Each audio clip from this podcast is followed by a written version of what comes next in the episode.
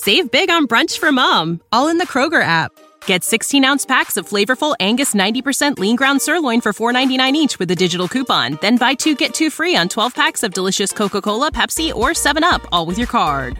Shop these deals at your local Kroger today or tap the screen now to download the Kroger app to save big today. Kroger, fresh for everyone. Prices and product availability subject to change. Restrictions apply. See site for details.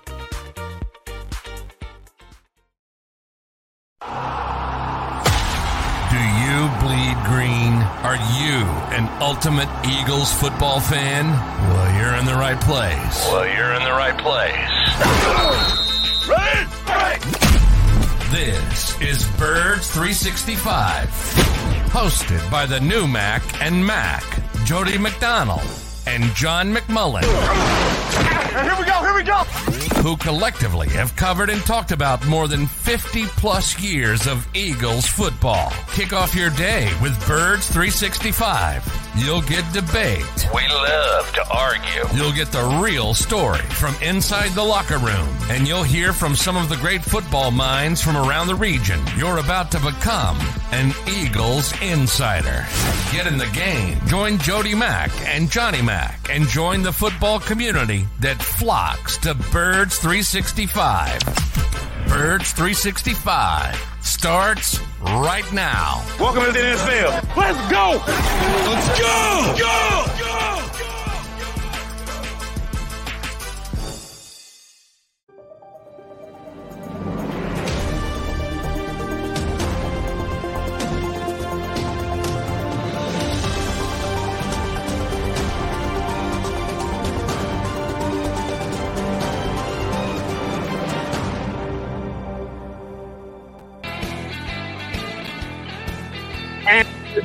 Football Friday during Dallas week.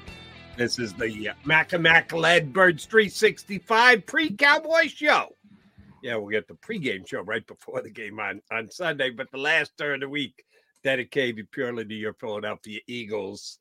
Uh, McMullen and McDonald here with you for the next two hours and two good guests coming your way. Um, I don't reference this often. The stream, we've got a lo- bunch of loyal streamers who check in and uh, some who comment on our stream on our feed. Uh, and we've gotten four to jump in early today. Some jump in before we start. We started pretty damn close to on time today. Uh, uh, Jody, would your alarm go late again if we're a minute late? Yeah, I always take my ribbon because that's happened to me a couple of times in three years. Um, uh, here are today's streams. Good morning, guys. Good morning, Bird Gang. Good morning. Morning, Mac and Mac. Morning, Birds fans. It- Those aren't bad. Those aren't pleasantries, Johnny Mac. How about we that? don't always get pleasantries on our No. stream here. No, that's nice. That's the uh, hey, it's the uh, holiday season. Maybe Yeah, everybody. that's what you think it is. You think it's Maybe everybody's taking a positive approach.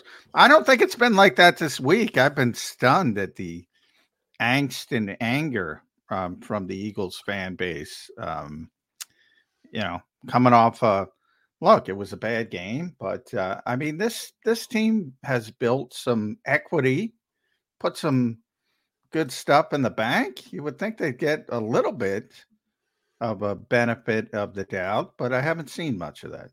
I think timeline has a lot to do with it. After the game, yeah, you're going to be mad. Yeah, you're going to be disappointed. Yeah, you might be flat out ticked off with the lack of effort. And the thing that got me most, and and I can't deny what the fans said that the Eagles could not match the intensity of the 49ers. And the 49ers were certainly more intense. I'm not here to tell you, oh, what do you mean? The Eagles played just as well. No, they didn't. Um, but I think it was a talent thing more than it was an intensity thing. People didn't give the 49ers enough credit coming into that game. Um, and th- th- there was a little bit, certainly more desperation on the uh, 49ers part because they're two games back coming into the game. Yeah. The Eagles had a two game lead. So desperation, I thought, would have been a better word to describe it than intensity. Uh, but I think just as a general uh, fan base, Eagle Nation, I think they undersold the 49ers coming in. I, I'm with you here, Johnny Mack. I'm ready to turn back the clock. We we we've got to put the 49ers to bed. Make another shot the 49ers somewhere down the road, and it'll be an important game, more important game than week 13 of the NFL regular season. Question is, will it be at the Linc again? Are they going to have to go out to the West Coast to beat the 49ers? Uh, but we don't need to worry about that. The Eagles just have to take care of their own business this week, and they're going to take uh, take it against the Dallas Cowboys. And yeah, here's one thing I would implore all the Eagle fans to do. When you're trying to figure out how good a chance the Eagles have to win this game, don't just concentrate on what they did last Sunday against the 49ers They've had an entire season. You just said it, John. They put some goodwill in the bank. They were 10 and 1 coming into that game. Uh, they were weird 10 and 1 into the fact that there were games that they didn't play great but found a way to win, which I think is more of a good thing than a bad. But now they're 10 and mm-hmm. 2. Don't just look at 0 and 1 in the last 6 days. They're 10 and 2 for the season. They have played Dallas already in a weird game again. I was just going through it again, John. I uh, it's yeah. now a month ago. That last drive that the Cowboys had is so uh, you just crazy. you crazy. can't you can't even put that in a perspective. How yeah. do you let them get 60 yards in two plays with uh, a, a two penalties and let them get into a position? They're at the 14 yard line with 40 some seconds to go and no timeouts, and they get to the six and then they back up yeah. and they're on the 31. It was up. Holy yeah. mackerel. It's just the weirdest thing. If you want to go back, if you got a copy of the tape, go back and watch it. If you want to just check it out, go back and check the play by play. It just is borderline inexplicable the way that game ended, but it ended with the Eagles winning, right? Yeah, it did. Um, and you know, it, it, it's funny how quickly you forget because I think the issue in that game was taking the get uh, the foot off the pedal. The Eagles had that game in control entering the fourth quarter, and they got very, very conservative, and they let Dallas come back into it and almost win it. Um, and I think that you know if you converse that with this week and the run the ball narrative and all that kind of stuff, you said, well, they tried to do it then and they didn't do it, and they let Dallas back in the game. So it's always you know very, it's always a, a very micro viewpoint instead of a macro and it gets worse after a loss obviously uh, and and and especially when you don't run the ball effectively but there's an example of you know we can go back to our tapes on on the JAKIB uh, uh sports youtube page and uh, i bet you we were saying well they you know they they were way they stopped throwing the ball a little bit too early in that one letting dallas get back in the game. So it's funny how that stuff kind of works. But no, you you uh, you go back and check the tapes. I guarantee I didn't say that because I agreed with what Sirianni did. Uh, the the bigger take would have been if he continued to throw and add three and outs with taking no time off the clock. Then it would have been, what the hell was Sirianni thinking? We've got the lead. How do you not run the ball? No, I'll say what Jason Kelce said this week and John McMullen just said 30 seconds ago. You need to run the ball effectively. It wasn't well, the yes. choice to run the ball. It was the choice to run the ball and not block it up well yeah, enough. Everybody forgets that last. Downs. Everybody forgets that last word. Yes, uh, yes, they do. Effectively, not run the ball, because they were sort of banging their head against the wall against San Francisco. But yeah, that Dallas game, um, that Dallas got the ball back, maybe with the last possession? 50 seconds. 42. Like 42. 42 seconds and no time. And, and they were backed out. Uh, At backed their 14 up. yard line. Yeah.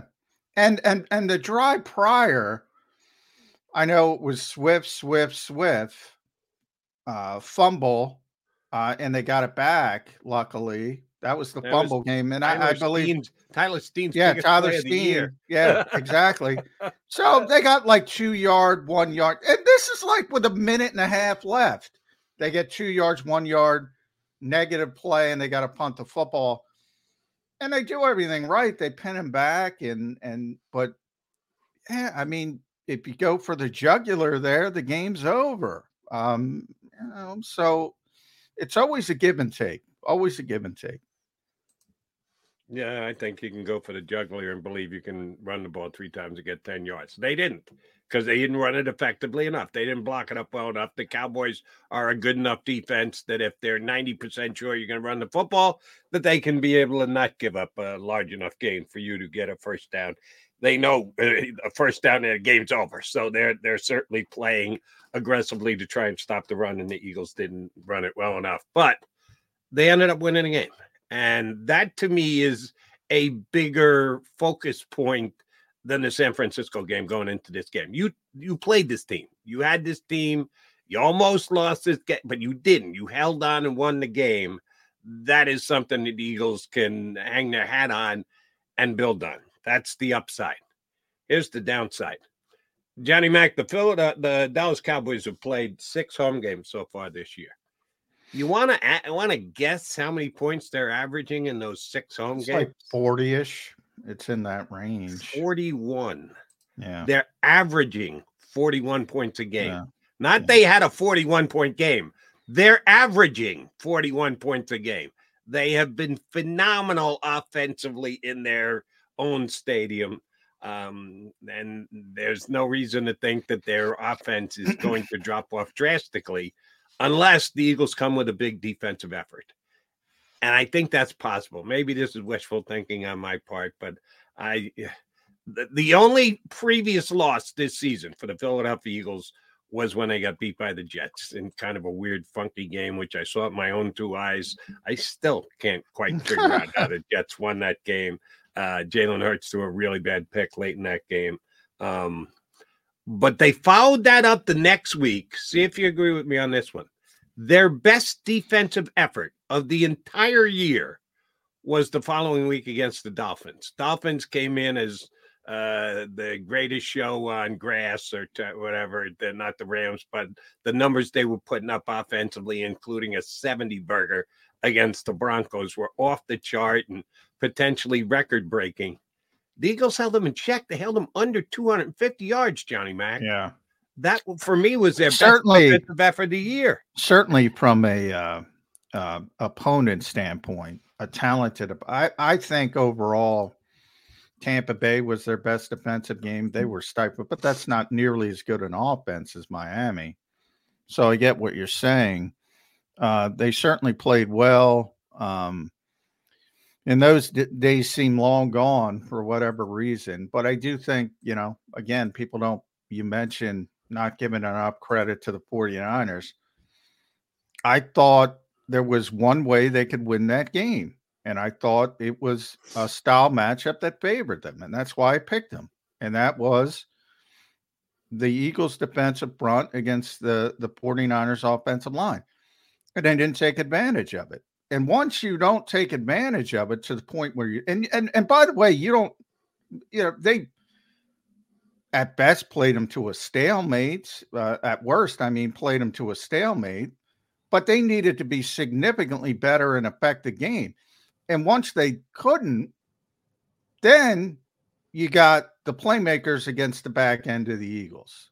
And that's not going to work. And even though you talked about, and rightfully so, the Cowboys and the 40 points a game at home, they're a different type of offense. They're not going to beat you with um, you know, Tony Pollard's a good player. You're not Christian McCaffrey. Um, CeeDee Lamb's a great receiver. I was talking to Eli Ricks about this yesterday, but he's a different type of receiver than Deebo Samuel. He's a better receiver than Deebo Samuel, but he's not taking the ball on a bubble screen and going 50. Right. Um, so it, it and and Ferguson they had struggled with, but he's not George Kittle, um, and on and on and on. So down, and and they don't have the the deep threats like Brandon Aiyuk to to complement CeeDee Lamb, even though Brandin Co- Cooks is getting a little bit better. So I think it's a more um, sustainable game for the Eagles back seven. Um, and and and I use that word to say that you know it's more traditional. Like I really think they they struggled with the style of the of the 49ers. And they'll be back to a more traditional style. And I think that will help them. Well, I think a key guy for the Eagles is going to be Bradley Roby, who did not play in the first matchup between the Cowboys. He was out. Uh, and the overmatched replacements that the Eagles were trying to get in there, Eli Ricks and Sydney Brown playing a corner position, uh, slot position, but playing cornerback rather than safety. They just weren't up to the task, and the task is not easy to begin with. Then you factor in at CeeDee Lamb, who they're covering most of the time. They're overmatched. So Bradley Roby, and I, I, I need more out of Bradley Roby this week, more than just well, he's better than the overmatched guys we had in there previously. But no, he is. I, he is. I'm not saying that's not mm. true, but I need more than that. I need him to actually um, defend a pass, knock down a pass. It looks like it's going to be complete. Get your hand in on a pass and knock it down on third down and make the Cowboys actually punt. I'd take a pick while you're at it, Bradley, but uh, well, well, that's kind of uh, an unfair ask. But just he keeps CeeDee Lamb in front of him and lets him beat him with short, shorter passes than the others who gave up longer uh, gains to CeeDee Lamb.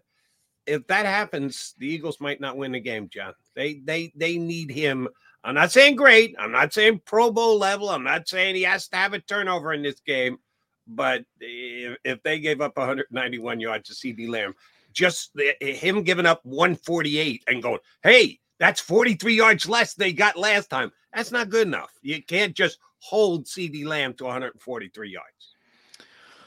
Um, it, I think it kind of depends on, you know, I always use the NBA analogy. You know, it's okay to let somebody score 30 or, or, you know, as long as you limit the other guys, as long as you make them work hard. Uh, he's a really good player.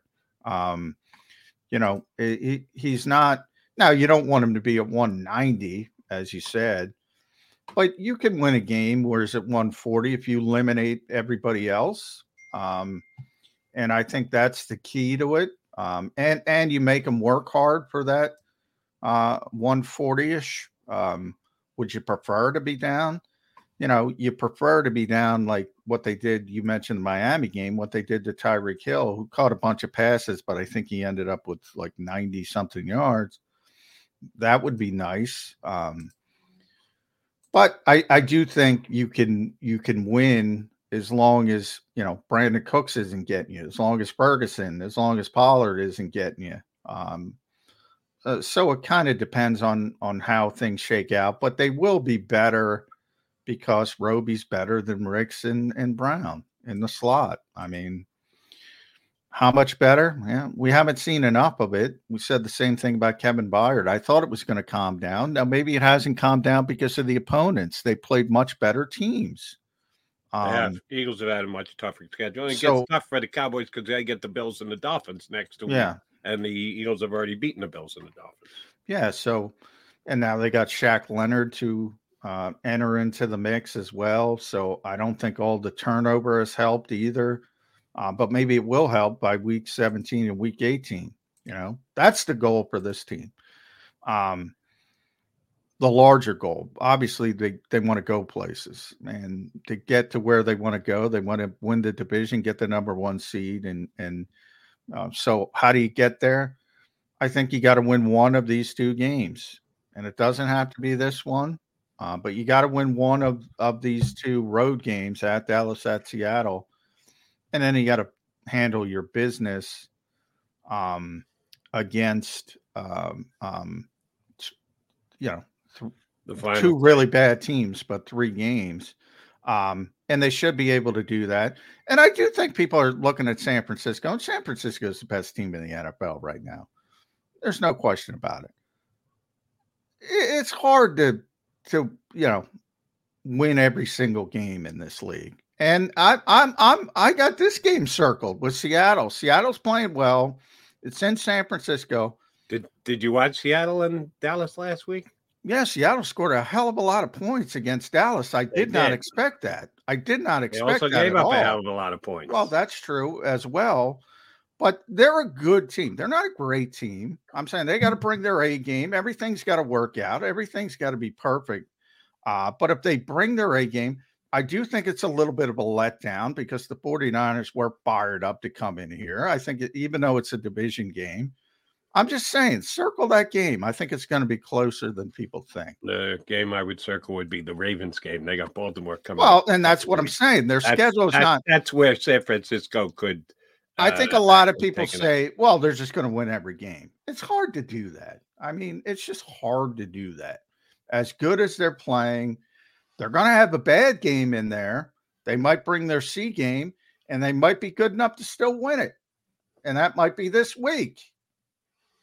But we'll see. Yeah. I wouldn't just uh, say a beta accompli they're not going to lose again. Because if guess what? If they're not going to lose again, you're not going to beat them. So Uh, or the Eagles can run the table, and then they do beat them, um, at least for home field advantage. When they play again on the field, yeah, we got to figure that one out. I Well, did we'll look this my up quickly. predictions, but I don't think the Eagles are going to run the table as a foreshadowing. Okay. Um, CeeDee Lamb average yards per game for the season, and that includes the 191 that the Eagles let him get, which kind of lifted the oh, the high tide raises all boats. 98 yards a game. 140, not good enough, Bradley Roby. If you're here specifically to upgrade the Eagles at the slot cornerback position, you can't give up a buck 40 to, to CeeDee Lamb. If they do, they're going to lose again. Well, I would say one, I, I got to look at those numbers. What what are they score 40 points a game? What are they home versus road? You got to look at teams and and and and by the way, probably his road is better than his home because he's got a 191 spot on the road in Philadelphia. it's possible, but there's other games on the road. You also got to look at. But guess what? That was unfortunately for the Eagles. That was probably probably because of circumstance the easiest game of the year for CeeDee Lamb, because Eli Ricks and Sydney Brown were playing the slot. All right, so you you you you're saying Roby's up to the task. I hope he is. You're you're making. I'm not sound like saying he's up to the task. I'm is. saying I'm saying he's a hell of a lot better than what they rolled out last time. Is what I'm saying. Right, and I think he's got to be even more so. Uh, just just better than Eli Ricks is not going to get it done, Mister Roby. All right, quickie timeout. Then we get our Friday guy, Paul Domowitch, Mister Stat Pack from JAKIBSports.com, contributed 33rd team. Damo next here on Birds 365. Go to get your game on. Go for the beers. Go for the cheers. Go for the hit and the hits. Go for the stakes and the stakes. Go to get your parlay on. Go to get your party on. Go for the scene. Go for the screens. Go for the gallery. Go for the win. Go to Ocean. Visit theoceanac.com to plan your visit. At Pond Hockey, we've recovered billions of dollars for our clients, and we're confident we can do the same for you. With over 250 years of combined courtroom experience, we've helped over 100,000 injured clients obtain some of the largest settlements in Pennsylvania. One conversation is all it takes to help you and your family get back on track. If you've been injured in an accident, give Pond Lehocky a call.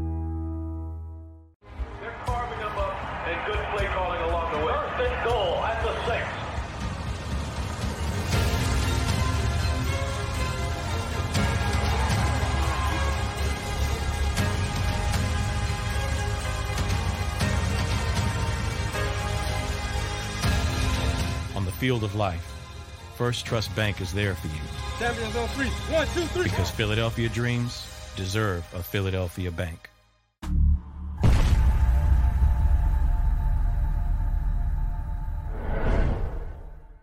We're here to show you a better way to spend your state income taxes and get the money to where it's needed the most to the thousands of qualified kids. What we like about Blocks is they really know where the need is. This program ensures that their dollars come 100% into these kids for their tuition assistance. If you are able, Blocks makes the EITC piece go very quickly and very smoothly. Turn your PA state tax liability into need based scholarships and receive a 90% tax credit. Underdog Fantasy has a way for you to play alongside your favorite football team all season long with their fantasy pick'em game. You pick between two to five players, select whether they'll go higher or lower on one of their stats, then do what you usually do on a Sunday watch the games. You can win up to 20 times your money in a single game by going five for five. It's a fantasy game, and the sports betting show wants you to get involved. Go to UnderdogFantasy.com. When you sign up, use the promo code WIN, and Underdog will double your first deposit up to $100. That's UnderdogFantasy.com. Use the promo code WIN. Do you stream on a Roku, Fire Stick, Google TV, or Apple TV? Now you can watch 6ABC 24 7 with the 6ABC Philadelphia streaming app. For the big story on Action News, search 6ABC Philadelphia and start streaming today. E A G L E S. Eagles.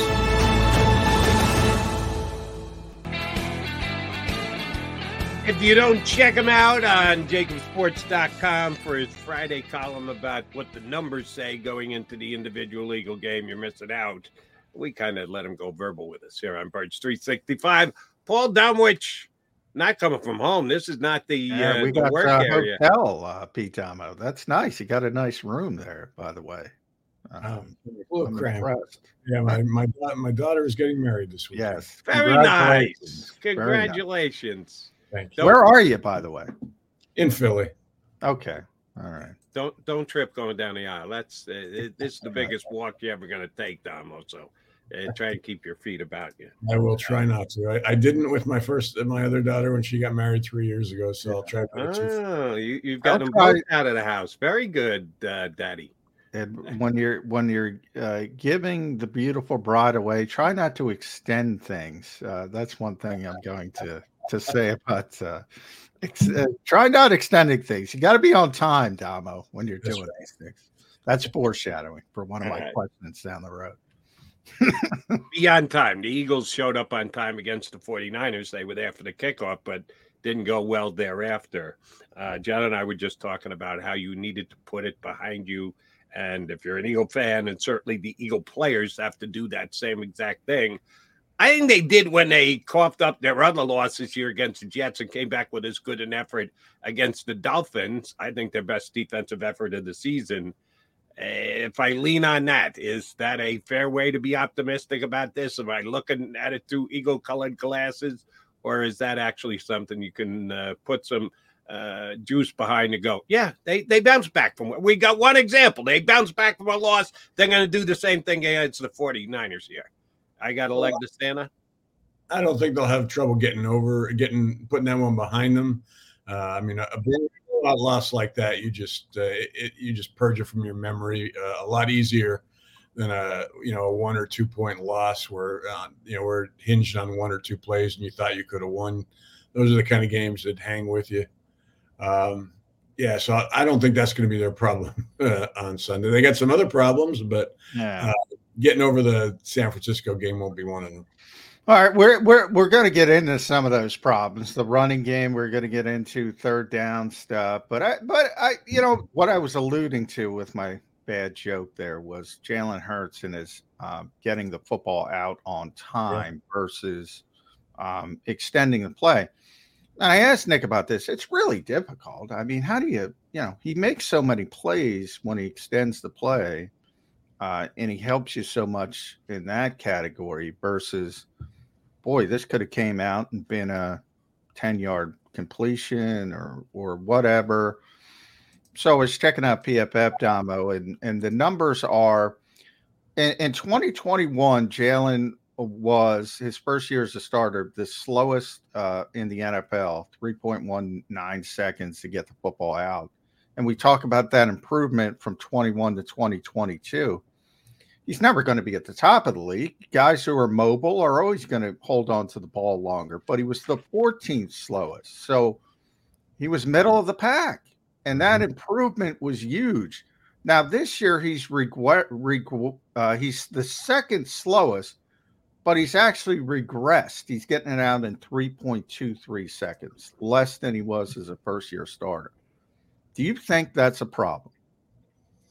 Well, yeah, but for different reasons. Uh, 2021, I think the problem was more Jalen getting used to the NFL uh, and and getting a feel for what he's seeing uh, before he was letting the ball go. Uh, I think now this year it's a totally different problem. I think it's there, an over reliance on the deep ball uh, you he's got a great line in front of him that's given him tons of time. Yeah, he could have had six seconds last week. Yeah, yeah. You saw that Sunday. I mean, he, he, he could have pitched a tent back there.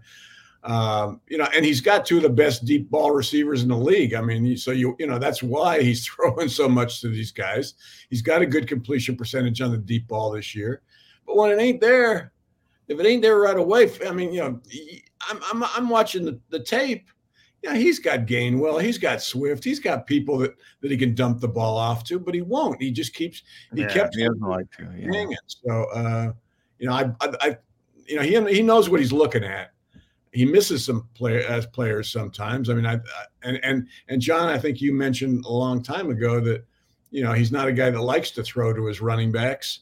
Uh, he's thrown more to them this year than ever before because Brian, it's you know, Brian Johnson has made it part of the, the game plan, part of the offense, but he just doesn't like to do it in in last resort situations. I mean, I don't know why. Uh, it just doesn't seem like it's almost like he thinks, yeah, this is too, this is too easy.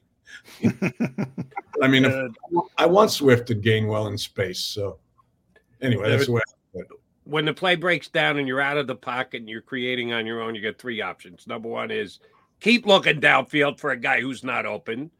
Check it down to a running back who might not make a big play, but at least you're going to advance the ball, or words. take off, or take off and run. Yeah. I think the least optimum of those choices is continue to look downfield for a guy who wasn't open when you first looked at him. And that Right. seems to be the one that Jalen tries to force more than anything else. He's, but damn it, I'm going to get it to AJ or to DeVonta. And that can cause issues like slipping down 15 yards behind the line of scrimmage. Yeah. All right, let Some- me ask you. Let me ask you about those running backs, Donald, because we debated this early in the week. Mhm. I cannot believe in any given game for any reason that Kenny Gainwell's going to get more snaps than D'Andre Swift with what they've accomplished up until this point in the season. That's exactly what happened Sunday against the 49ers. Are the Eagles making a mistake when they allow something like that to happen, in your opinion? Well, yeah. Um, you know, I, I'm you, you don't like Gainwell. I, like Gainwell. Uh, I think part of the problem here is they overused him too much early on. Look at his carry numbers. I think now they're trying to kind of even things out a little bit, uh, which is one reason they're not uh, g- giving Swift a heavy load. Another is they're just not running the ball enough. But uh, uh, yeah, I mean, yeah, I mean they should be giving it to Swift more. The, they should be given it to the running backs period more. I mean, they the last two games, I believe the running backs in both in the first half of the last two games, in each game had seven uh, carries. That's, I mean, I don't quite understand that. I'm sure Nick can come up with a, a logic for why they've done it. Can come up with it. We don't have to believe it. so I just, I mean, I, they need to make a bigger commitment to the run period, whether it's to Gain, Gainwell or Swift. I mean, you use them both, so All right, I think the mentality of Philadelphia. Let's let's be honest, Dom. I mean, you've been around this team longer than just about anybody. It, it, it- they've never come off. Run the ball, run the ball. It's almost like that guy uh, uh, who showed up at NovaCare with the sign was waiting for the loss and saying, "Oh, they didn't run the ball." Isn't it just an outlier and say, um, and the fact that they got blown out? So, you know, in the fourth quarter, I think they had 23 plays and they passed it 20 times. Well, when you're down three scores, you gotta you gotta throw the ball. And and the fact that if you put run the ball effectively, if you put that word on the back, I agree with you. But they're still, I think, fifth in the league um, as far as rushing attempts. Um, contextually, they run the ball more than most teams. Um, contextually, they usually run it more effectively. If you see the three games prior, they actually were more run heavy than pass heavy because of the personality of the games. And they were trying to close things out for the most part. Not Kansas City, but um so are people just overreacting to one bad game? Well, I mean, I don't have a problem as much with the rushing attempts, John, as I do with the fact that and they're they're just not very good at it uh, over the last uh, what are- my numbers. Uh, I guess the last seven games. I mean, first five games of the season, they, they had the best rushing attack in the league. I mean, you couldn't stop them. Last seven, except for the Buffalo game, I mean, they just haven't been very good at it. Uh, and I, it's hard to figure out why. Uh, the, mo- you look at the numbers, you break them down, you see where they're not uh, nearly as good, mostly on second down, uh, which is not a good down to, to struggle at because it puts you in, in a lot of third and longs. Um, so, you know, but I mean, you, you, look at PFF's grades, their their run blocking grades. Yeah, this line is good. This line is very is, good. Years, you know, the starting four are as good as last year. You know, uh, fans like to put it all on uh, the loss of Jurgens for five games. You know, he was their fifth best run blocker. So, uh, you know, granted, Sua Opeta was awful, but still, you had four guys you could rely on there. You should have been able to run. Can I throw out a theory? And Jody's heard this, but sure. I'll, I'll throw it out to you. But both of you answer. The running backs aren't that good.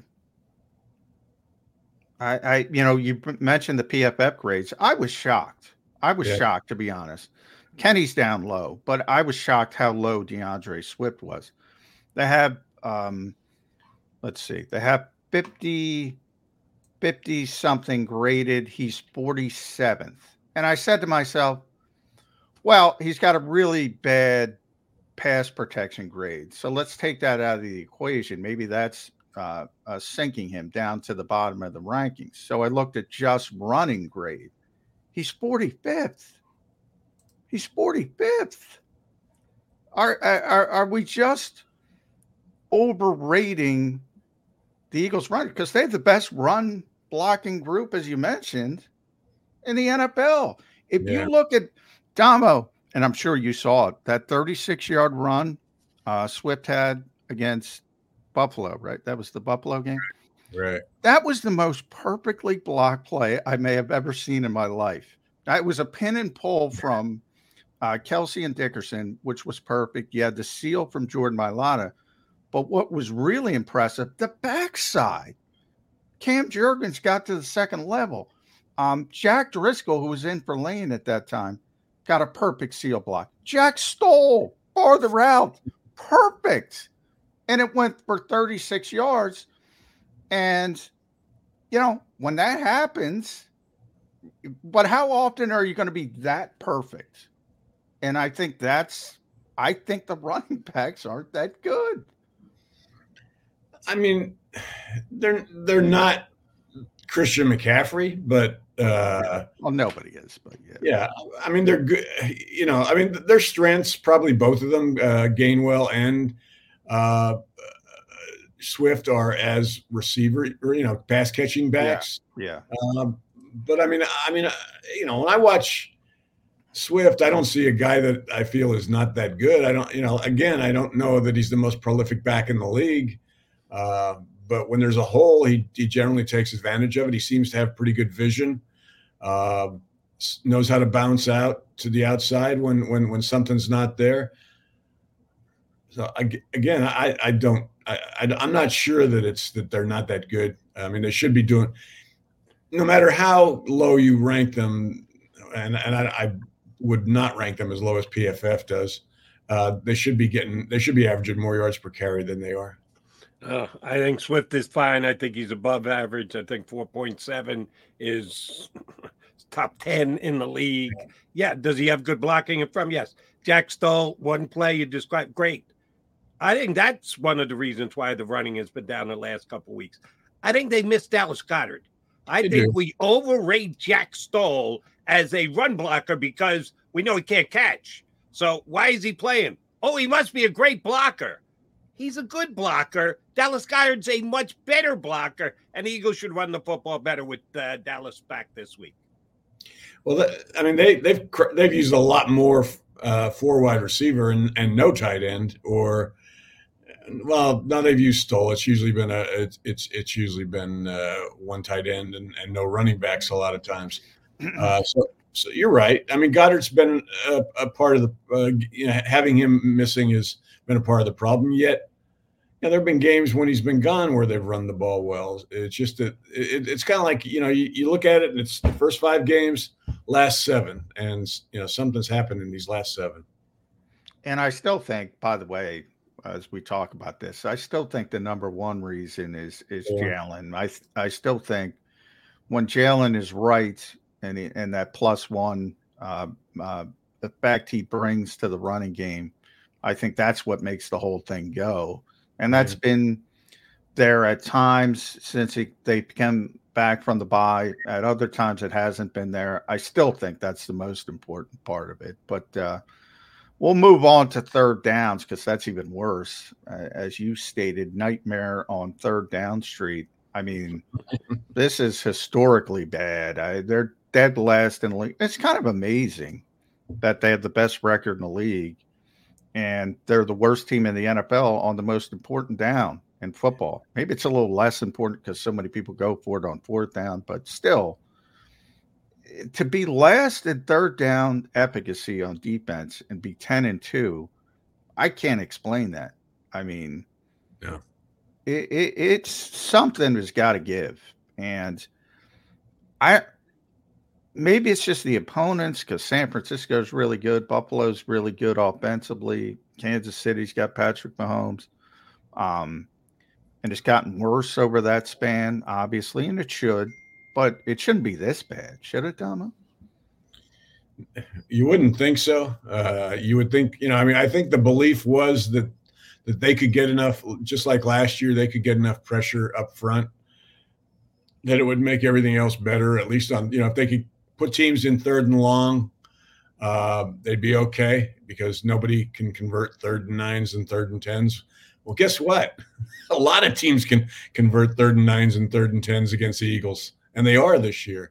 Uh, so I mean that's been a big problem. The pressure, the the, pr- the pressure numbers are again They're good, look- but yeah. yeah, they look fine, but they're not getting there. Uh, and teams are. I think one thing, you know, and I don't, I haven't seen any uh, analytics to uh, show this, but I mean, teams quarterbacks seem to be extending plays more on them this year, getting out of the pocket. I mean, Dak did that. Uh, uh, you know, Josh Allen did that. You know, if you can get outside and buy some more time, doesn't matter how much pressure they're getting on you. So, you know, I think that's contributed to it. They're just, you know, the front end pressure. But I mean, that middle of the field should not be that wide open. Last week, the tackling was as bad as it's been all year, which is, uh, but but I mean, it hasn't been that bad. Yeah, previously. created a big uh, uh, feud with Slay and our own Seth Joyner. Big feud. Uh, yeah, Slay was Slay cornered me about Seth yesterday. It was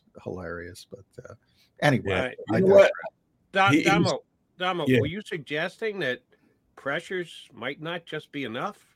That sacks are actually a lot more important than pressures? Uh, My- Jody, Jody, my- my buddy- like a dog with a bone. Man. My buddy Casey Stern, uh, baseball talk guy, has got a great phrase called "Profits are nice, parades are better." Yeah, the pressures are nice, sacks are better. If the Eagles are getting the prerequisite pressure and they're the worst third down defense in the National Football League, doesn't that tell you something about pressures? Well, the problem with pressure is there's two things you can do. You can get rid of the ball quickly, which a lot of the quarterbacks they've faced have done. Uh, and secondly, you can if you're mobile enough, you can get away from it if the if the if the pass rush isn't hasn't been disciplined enough. And and that's one of the things we're seeing this year. There's you know there, there are some cracks in that in in that pressure is, is- that are letting quarterbacks get outside. You know, we saw last week on a big one where Brandon Graham got caught inside. Uh, so yeah, uh, you're right. I mean, you got got to get the guy down. You're not seeing, you know, that you, their their takeaways are affected because there's no strip sacks. Um, so you know, it's just Well, I that, I, I I would say because I'm on the other end of the spectrum, I, I think pressure's more predictive than sacks. Because again, if you're playing Carson Wentz, all right, and you get 70 sacks, all right, you you might get nine, 10. yeah. Then if you're playing Patrick Mahomes in the Super Bowl, even on a crappy field, or if you're playing Peyton Manning back in the day, Tom Brady, I don't care who you are, you ain't getting a lot of sacks Yeah. because they're going to get the ball out on time. So you better figure out something else. Uh, because it's it's wholly dependent on the quarterback holding on to the football to allow you to get a sack. Now, pressure, as you saw with the Giants as they beat the Patriots twice in the Super Bowl, they beat them the same way both times. Pressure right up the middle, right up the middle, made Tom uncomfortable. Mm-hmm. Um, yeah, I mean, there are certain quarterbacks who are just not going to allow you to put up big sack numbers. Yeah, but I, will and I'll turn that into uh, Sean Desai, who the honeymoon is over for poor Sean. now he's now he's not making adjustments, but he has made adjustments. And one of the adjustments you pointed out, he's been blitzing Philadelphia. He's been blitzing all over the place, way up in blitz percentage. And oh, by the way, it is failing miserably, Paul Domowitch. Is yes. it time to scale this thing back? I, I've argued you now have Shaq Leonard. You got fired. you have Roby, you have all these veteran savvy players. Hopefully they'll they'll get more up to speed. I'd play cover two all day. Yeah. All day and, and say, all right, man, I'm just going to play. I'm dropping everybody I got in the coverage to try to stem it. And I mean, Brock Purdy, what was he, 10 of 11, three touchdowns? Yeah. Want to keep coming? yeah. Yeah. Of, of course, you got to tackle better if you're playing cover two. Yeah, you damn well better tackle better than you, you did against San Francisco. That's a fair point. Yeah. Yeah. Um, but I think simplified, and who said it this week? Uh, Kiss principle Jody. Barrett. Keep it simple, stupid. Yeah, Barrett Brooks. I mean, they're at the point where they have so many new faces, so many communication issues. Yeah. I think it's time to scale back from this Fangio match zone that everybody's blowing left and right. And it's not fair to Eli Ricks and Sydney Brown and all the younger players as well. Um, that's I think the biggest problem with Sean Desai. But uh, he's tried. He's adjusting. He's trying everything. Yeah. He's pulling out the kitchen sink. What would you do if you're Sean? I agree. I would, say, you know, I mean, that I remember Todd Bowles uh, when he took over a, a, shipwreck of a defense here. He just simplified everything. Uh, just made it as easy as possible for these guys, and they played better. They weren't, they didn't play great, but uh, at least when people don't have to think as much, they generally react quicker uh, and, and get to the ball. So, and then you just hope that they can tackle. Damo, I'm going to ask you to do a little crystal ball look for us for this upcoming game. Mm. What are the Eagles going to do on offense to make sure Micah Parsons doesn't blow up the game? Is it a mindset? Is it a specific type of play? Is it a responsibility of one guy? Because they move them all over the place. Real easy to just say, well, it's all on Jordan Mailata. He comes most of the time from the right defensive end, but they they put him inside. They'll flip their two defensive ends, so it's not just one on one, mano a mano. So how did the Eagles keep uh, from Michael Parsons blowing up the game? I mean, I think they have to have some success with the run game. Uh, you know, if they do, I mean, if you keep him guessing, you know, I mean, in the past they've run at him, uh, attacked him. Uh, you know, we've talked about this. Uh, yeah, if you can't block them, read them. That's what Nick says. Best, you know, best way to deal with the speed is to go right at them. So, yeah, I mean, I think the run has to kind of lead here. Uh, if they can get them at least thinking run, uh, it makes Jalen and the receiver's job a lot easier back there. Yeah, you got to put them in conflict. The RPO game has got to return. We'll see if uh, if Jalen Hurts is healthy enough to put it together in a, in a in a real big bash. They average 40 points a game at home. They've won 14 straight at home. Talking about the Dallas Cowboys, obviously they have uh, won five straight, I believe, over the Eagles. Um, is this just one of those weeks, Damo, where it's you know I, at, at the beginning of the season, I said, well, they're going to split with the Cowboys. They beat them here they're probably going to lose them there. Is it that simple? It is. I mean, and yet, you know, I look at this Dallas team and and I'm just not real impressed. I mean, the numbers are are are breathtaking. I mean, all the 40 point yeah. games, but they they, they have yet to beat a team that's got currently has a winning record. They, they you know, all their offensive explosions have been against teams with, with four wins or less. Uh, I mean, there's every reason to believe this is kind of a, a, a you know, a, false nine and three record with them. Uh, but the bottom line is, the, you know, these teams seldom sweep, and the Eagles beat them at home, and they're probably going to lose tomorrow, uh, Sunday, uh, down there. So, uh, you know, I think it'll be close, but I, I think the Cowboys will, are going to win. Do you? You're leaning toward the Cowboys. Okay. If they do lose, where does that leave them? We know what the numbers say. They'll be in a tie with the Cowboys. I did this several weeks ago. Yeah. And the only way you can do it is if both teams win every other game, which they probably won't, but you never know. So you got to have some kind of prediction as to where it goes from there. The Eagles would still have the advantage in the tiebreaker because the Cardinals, of all people, Yeah, the cards. Cowboys. JG still helping. JG way back in week number two. But they would certainly lose the number one seed to San Francisco, be, be even with them and having lost the tiebreaker. What's the mental state of this football team coming back on that plane from Dallas if they lose the game? Well, I mean, I don't think Dallas is going to be their problem going forward if they lose. Dallas's schedule, uh, what Buffalo, Miami, Yeah, Detroit, yeah. they're they're going to win the. I mean, the Eagles are going to, regardless of what happens Sunday, the Eagles are going to win the NFC East. Their problem is they're probably not going to be the number one seed. Uh, they lose on Sunday, even if they run the table. You know, and you guys talked about this, and John's right. Anybody can beat anybody. But you look at San Francisco. I mean, Baltimore's the only team they got a shot at losing to right now. And Uh, right let now, down, let down week, let down. Uh, that was a big game for the 49ers. They wanted to prove something here. I don't think they're going to be fired up this week. Lay the nine and a half with San Francisco All this right. week. All right. They're, they're you going to might put be right. down You might be Steelers. right.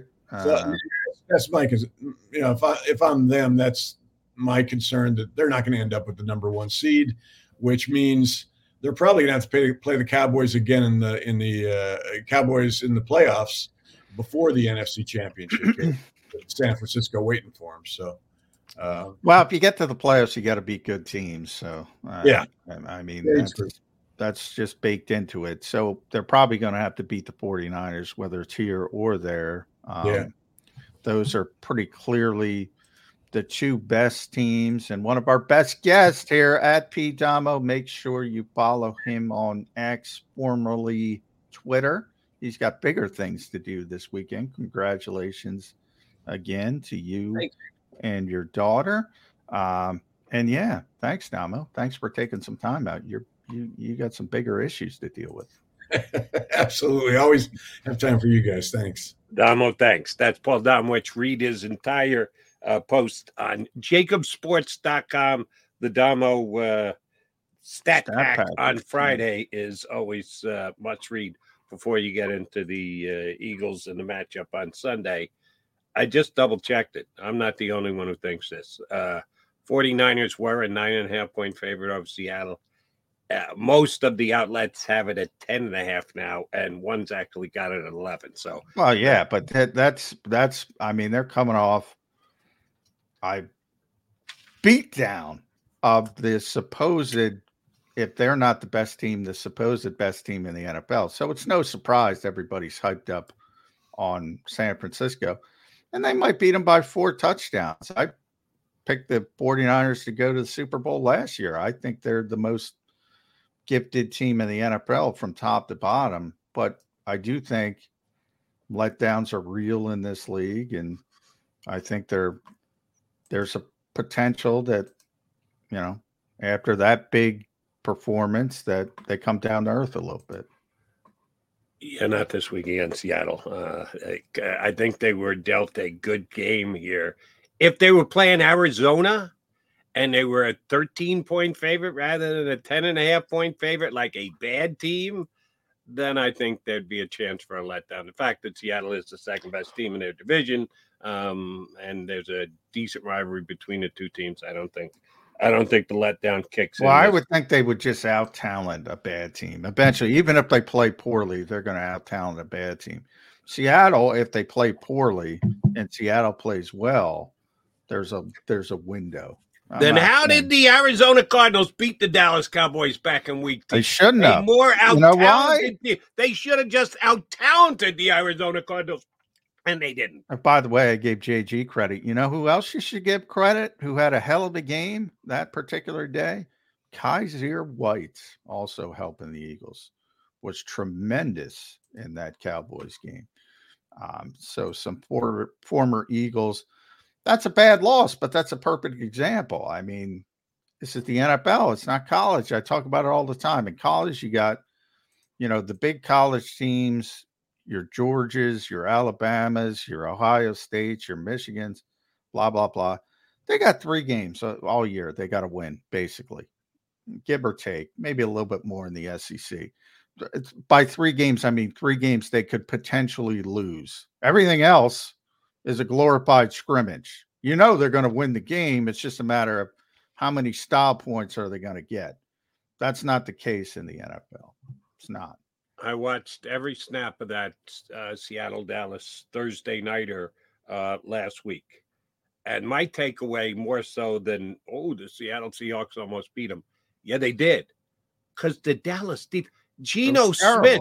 You talk about throwing ducks. He's got a bum arm. He's got to come to the sideline and get it treated and wrapped, every single thing. He's got no zip on his football whatsoever, and he's still completing passes.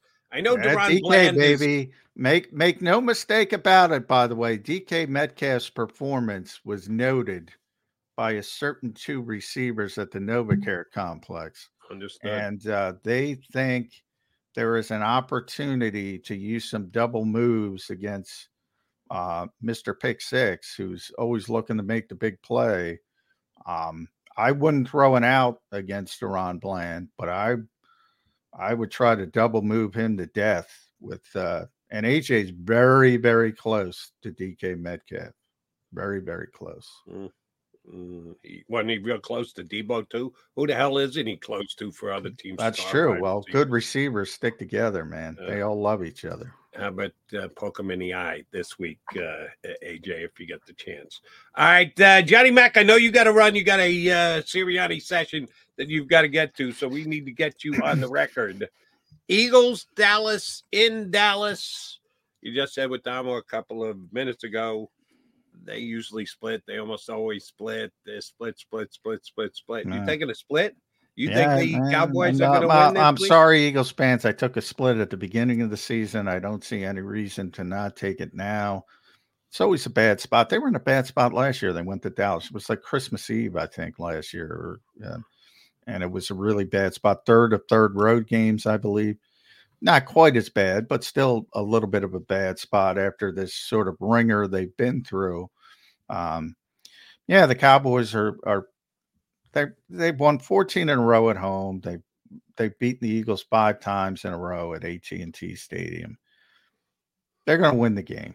Um 33-28. There's going to be Oh, some so you got really high yeah, there's going to be some points scored. Oh yeah. Uh, on both sides, but I, I got high Mm. scoring, but not quite as high scoring as you. That's that's plenty. Uh, Yeah. 50, 50 something is the uh, under over, and you're you're up into the 60s. All right, 33 28 Dallas. Johnny Mac, thanks for the pick. Thanks for the hour.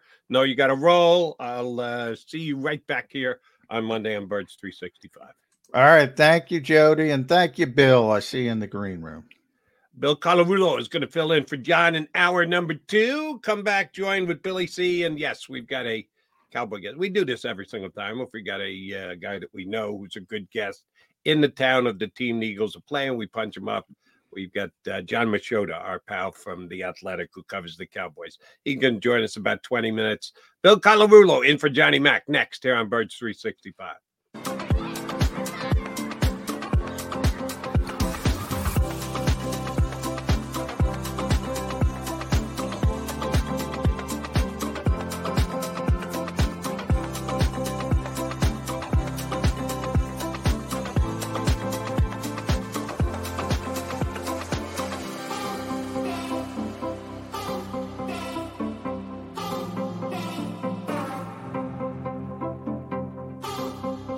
If you own a company and you're not producing a podcast, you're missing out. The public consumes messaging when they're ready. Join the professional podcast network of companies and let JAKIB Media Partners put you in the podcast arena. Come to our professional studio or we'll come to your place of business and professionally produce your company podcast. Call Jacob Media right now at 267 261 3428. 267 261 3428.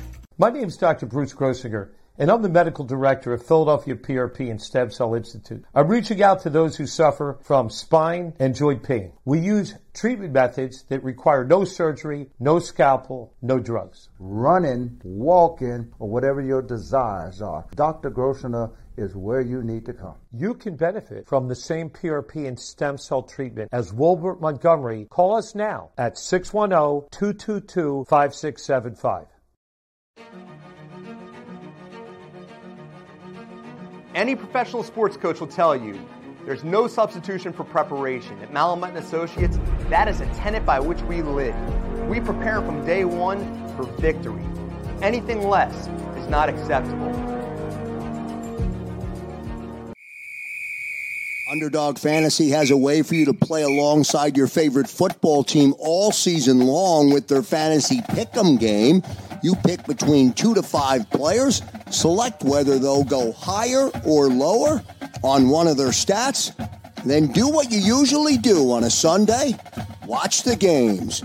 You can win up to 20 times your money in a single game by going five for five. It's a fantasy game, and the sports betting show wants you to get involved. Go to UnderdogFantasy.com. When you sign up, use the promo code WIN, and Underdog will double your first deposit up to $100.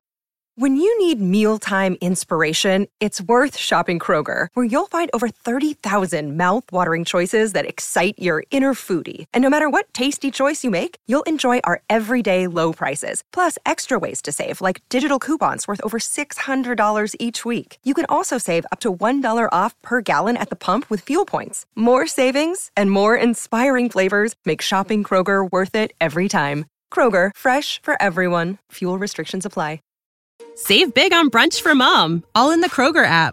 Get 16 ounce packs of flavorful Angus 90% lean ground sirloin for $4.99 each with a digital coupon. Then buy two get two free on 12 packs of delicious Coca Cola, Pepsi, or 7UP, all with your card. Shop these deals at your local Kroger today or tap the screen now to download the Kroger app to save big today. Kroger, fresh for everyone. Prices and product availability subject to change. Restrictions apply. See site for details. That's UnderdogFantasy.com. Use the promo code WIN.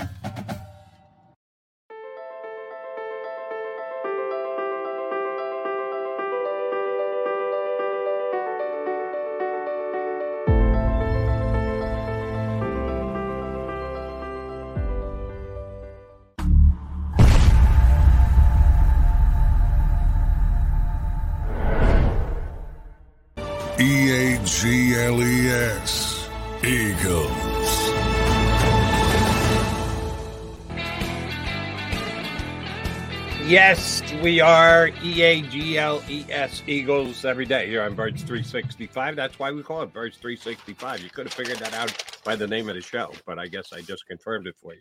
Uh, yeah, we're talking all Eagles today because, in case you're just tuning in, they got a big game coming up on Sunday against this team called the Dallas Cowboys, which we know quite well in this town. Here to chop it up with me for the next hour in for Johnny Mack is Bill Colarulo. Uh, Jon Machota from the Athletic is going to join us in less than 20 minutes from now. All right. Um, after the 49er game had ended, after the Eagles had taken the beat down they had taken, after all the post game stuff here on JAKIB and uh, Darius Slay not liking the fact that Seth Joyner pointed out that the Eagles didn't tackle real well against the 40. What was Seth saying that wasn't accurate? Um, eh, 24 hours later, after you get the beat down out of your system, give us the reason that Bill Colarulo is optimistic about the Eagles' chances this week going into Dallas, because you're usually a pretty optimistic guy, Billy C. I am usually optimistic, and it's good to be here, Jody. I love spending some Friday with you on a football Friday. But look, it's it's hard to be optimistic because it wasn't just one game, and that's kind of what I was saying on my show is this isn't just an overreaction to one game. You look at that defense, and it's been a problem for the last five or six games. So it's tough to be overly optimistic, especially tough spot, road game, Dallas. But if I'm looking for a silver lining here, it's we've seen Jalen Hurts and Nick Sirianni usually able to bounce back from adversity. You and I talked about that before when I was on Bird 365 a few weeks ago. But they've never had a bounce back from this much adversity, in my opinion. We've never seen them get beat the way they just got beat on Sunday against the San Francisco 49ers. So, where I find my optimism is we're going to learn a lot about this team. We thought this team had Super Bowl aspirations. I still think they do.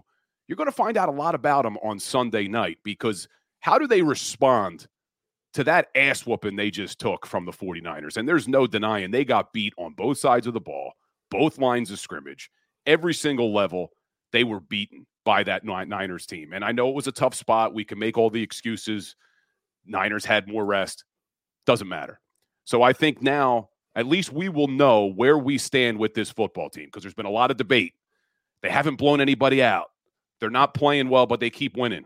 Well, I think we'll learn a lot about who do we have as a football team in Philadelphia when the clock strikes zero Sunday night. I, you mentioned the last five or six weeks. I I'd certainly draw the line at five because six weeks ago they played what I thought was their best defensive game of the year. Miami came in as the number one offense in all of football. They held them to 17 points and under 250 yards. So defensive effort that day was certainly fine. So if you there was a the buy line, in there, there was a buy in there. That's why I say six. Okay, weeks. five, five, six. All right, I five got games. You. Yeah, All five right, games. I got you. Five games, six weeks. Um, well, if before that they were okay, then of course the one kind of inexplicable loss to the Jets, but they were five and zero. Lost to the Jets, beat Miami, best defensive effort. Thereafter, major defensive problems, as you just pointed out. Who are we pointing the finger at?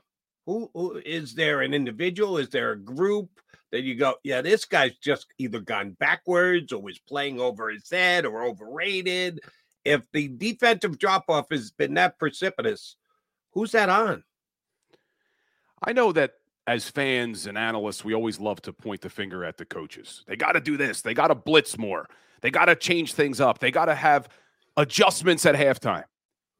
I put a majority of this on the personnel in that back seven. I think if you look at that 49ers game, Sean Desai tried everything. They came out in five man fronts, four man fronts. They tried nickel, they tried dime, they tried to blitz. When they blitzed, it doesn't work. Purdy's stats against the blitz were unbelievable in that football game. Yep. So I look at the back seven. We know how good the defensive line is for this Eagles team.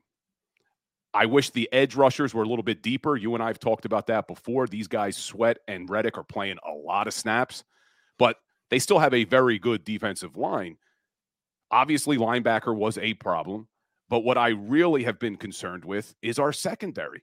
And I'm not ready to write off Darius Slay and James Bradberry and Kevin Byard and Reed Blankenship, but they have to play better. There is no denying these guys have to play better and have to play to the caliber that we expected them to.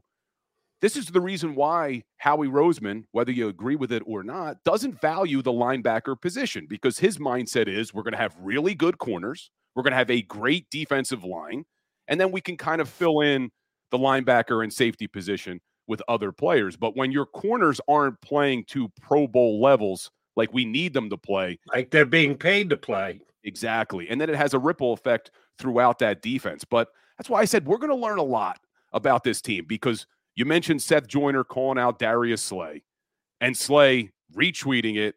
And that's what I love about Seth. I had him on my show, man. He don't back down. And he said it. Look, the eye in the sky doesn't lie, Slay. So I think you're going to learn a lot about these guys. And I do expect them to bounce back, Jody. I really do. When you get dominated like that, when you're getting called out like that, I expect these guys to respond on Sunday night.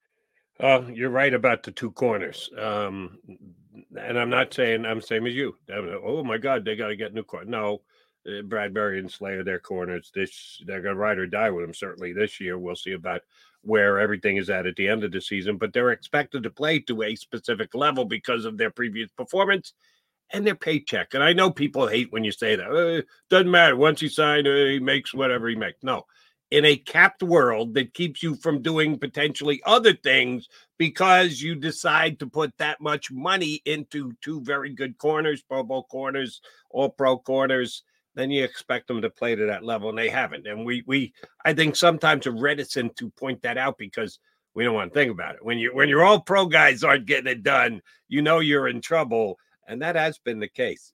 Um, yeah, and remember, Jody, it's not like Bradberry and Slay are playing on the final years of a contract they've had for a while. Both these guys got new deals before this season. So the Eagles did expect them to keep playing at that mm-hmm. high level, or they would not have given them the money they gave them. Correct. Um, this week they have to deal with CeeDee Lamb, and CeeDee plays between 55 and 60% of his snaps in the slot, which means Bradley Roby's going to have to have, I said to John earlier, just cutting CeeDee from 191 to 148 isn't enough for me. If he gets 148 yards, I think the Eagles are still going to lose. So Bradley Roby has to be better than that. They last time they played at the very end of the game, last possession, even after two massive penalties in the last possession, last 40 yards where they started at their own 14.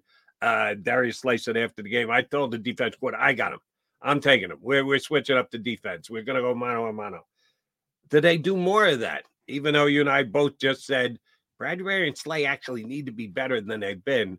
Do you think they'll go Slay one on one if they feel that CeeDee Lamb is abusing them out of the slot? It's interesting because I went back and looked at the numbers because I wanted to see what did CeeDee Lamb do against certain players because we know he had 11 catches for 191, but where did he pick up all those yards? And it was kind of spread out. Against Darius Slay, he had four catches for 62 yards. Oof. Never went up against James Bradberry. Did not go up against JB in that game. He had one catch for nine yards against Zach Cunningham. Zero catches against Reed Blankenship. Was targeted twice, but no catches against Reed. Two for 35 against Sydney Brown. Three for 65 against Eli Ricks. One for 20 against Kevin Byard. So, I mean, it was really spread out throughout. So, I don't know what the Eagles do. Do they have Darius Slay follow him around? Do they try JB again in the slot? I didn't love that when they did that earlier in the season, but I'm not sure what Sean Desai dials up. But what I'm thinking, if I'm Sean Desai, is look, let's make someone else beat you. I know they have other guys on that team. Ferguson at the tight end position was a problem last game as well. But let's try to make someone else beat us. No one is on the same level as what CeeDee Lamb has been this season. Make them go to Brandin Cooks. Make them go to Michael Gallup. Make them throw it to Tony Pollard. But let's take away CeeDee Lamb. Does that mean that you bracket coverage a little bit, have someone over the top at all times? I'd like to see it just to take him out of the game and force someone else to try to beat it. Easier said than done, I know. But they don't have a DeVonta Smith on the other side like the Eagles do when teams try to take away AJ Brown. There's a major drop off after CeeDee. One thing I can guarantee you: uh, uh, they, these were the Bill Col- Colarulo uh, calculation. What do you have CeeDee getting against Slay last time?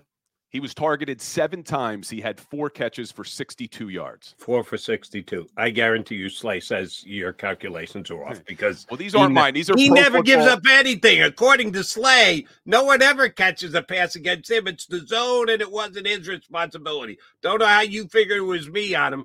Pro football all over a guy and go, no, that wasn't necessarily my responsibility. Uh, so uh, they do play more zone than anything else. So it's usually an in between, and who really had the coverage on that play? I guarantee you, Slay says, "Yeah, it might have had one catch against me." Yeah, these are Pro Football Focus's numbers, and, and look, I know some people get angry at Slay. I didn't love that he responded to Seth Joyner, and I liked what you, Douglas, basically said: "Is look, have some respect for the guys who paved the way for you." Seth Joyner is Philadelphia Eagle Hall of Famer. If me or you, Jody, is saying stuff about Slay and he wants to get angry, okay, I, I could take that. Mm-hmm. But you're talking about Seth Joyner, a Philadelphia Eagles Hall of Famer. Take it, shut your mouth, and just be better. But when you're talking Darius Slay as a guy who never thinks he gives up, I don't mind that personality in your corner. You want these guys to have egos. You want these guys to have short memories and line up for the next play. So I don't like that he's retweeting at Seth Joyner but I don't mind Slay's personality in that he's constantly saying, Hey, I can cover anybody. Nobody's getting catches on me. That's a good mentality sometimes as a corner in this league. I don't mind uh, him actually disagreeing with Seth. I disagree with Seth on certain things. There are certain things where I go, come on, Seth, it's 2023. You got to jump into the here and now. But when he's right, he's right. And he was right in what he said the other day. So Slay was just defending himself out of the fact that he didn't want to listen to it. He didn't want to hear it. He didn't actually take into consideration the point that Seth was making, which was dead on accurate. And again, it's all opinions. Slay's got his, Seth's got his, I got mine, Billy C's got his. We can all have opinions. They're not always going to line up exactly the same. But yeah, I thought Seth hit that nail right in the head. All right. I uh, need your take on this. We got Jon Machota is going to join us coming up in uh, five or six minutes because it's been a ongoing topic of conversation since Monday the Eagles decided to play Kenny Gainwell more snaps than D'Andre Swift in the game on Sunday. And there are varying reasons for it. John and I debated a little bit how important running backs' ability to pick up a pass block is. It's important, but it's down the list for me. And if that's something that Kenny Gainwell does better, okay, fine. But then they only kept him in to block one in 39 snaps, played 39 snaps was in for pass protection on one of those 39. So how important can it really be? I've seen Kenny Gainwell his entire career here. I've seen the 11 games that D'Andre Swift has played. I can't think of a reason that Kenny Gainwell would ever or should ever get more snaps than D'Andre Swift, and he surely did in that game the other day. What were the Eagles thinking in your estimation? And and Sirianni's asked about it. He sticks to his "this is what we do" speech. Well, if what you do didn't work, don't you think about changing what you do, coach? Why do you think they uh, ran Gainwell out there as often as they did? I don't get it, Jody. And I agree with you, man, 100%. And I just don't think they know what's going on sometimes in that running back room. I, I don't understand how, for games at a time, eh, eh, that you just can ignore one of your best playmakers on this team in D'Andre Swift. And it's just so frustrating to me because you heard Brian Johnson and Nick Sirianni at their press conferences this week say things that we've been saying now for weeks watching these games, which is, yeah, we need to do a better job of committing to the run. Yeah, we need to do a better job of getting D'Andre Swift opportunities. And then I think it was Brian Johnson who said that when you're not averaging a lot of yards per carry, it only takes one long run to, to change that. Well, that's what we've been saying, especially about D'Andre Swift. This guy – has the ability to hit a home run every time he touches the football. Look, Kenny Gainwell, he's an NFL player, he's had some success with the Eagles the last couple of seasons, but he's not D'Andre Swift. He doesn't have that home run potential mm-hmm. that you have with Swift. And that's what made Miles Sanders so good with this offense last year is he had that ability that if he hit a hole, he could take it to the house. He could get a big run that changes everything. Look what happened in the Buffalo Bills game. They ignored the run in the first half, gave D'Andre Swift three carries the entire first half. They come out in that second half, and what sparked the entire offense? A nice 30 yard run by D'Andre Swift. And after that, offense really got going. So I don't understand why you're giving Kenny Gainwell all of these reps because it also, you look at it from a defense perspective, they're not as scared about Kenny Gainwell as they are about D'Andre Swift. They know they need to account for D'Andre Swift because of that home run potential. So, look, they said all the right things this week, Jody. Sirianni said it. Brian Johnson said it. Sirianni brought coffee out to the guys with the sign, run the ball. But are they actually going to do it? I think they will this week. I think they're starting to see that this is a problem that they are making themselves one dimensional, which makes it really easy for a defense to stop. So I, I expect a big day from D'Andre. And I looked at the numbers, Jody.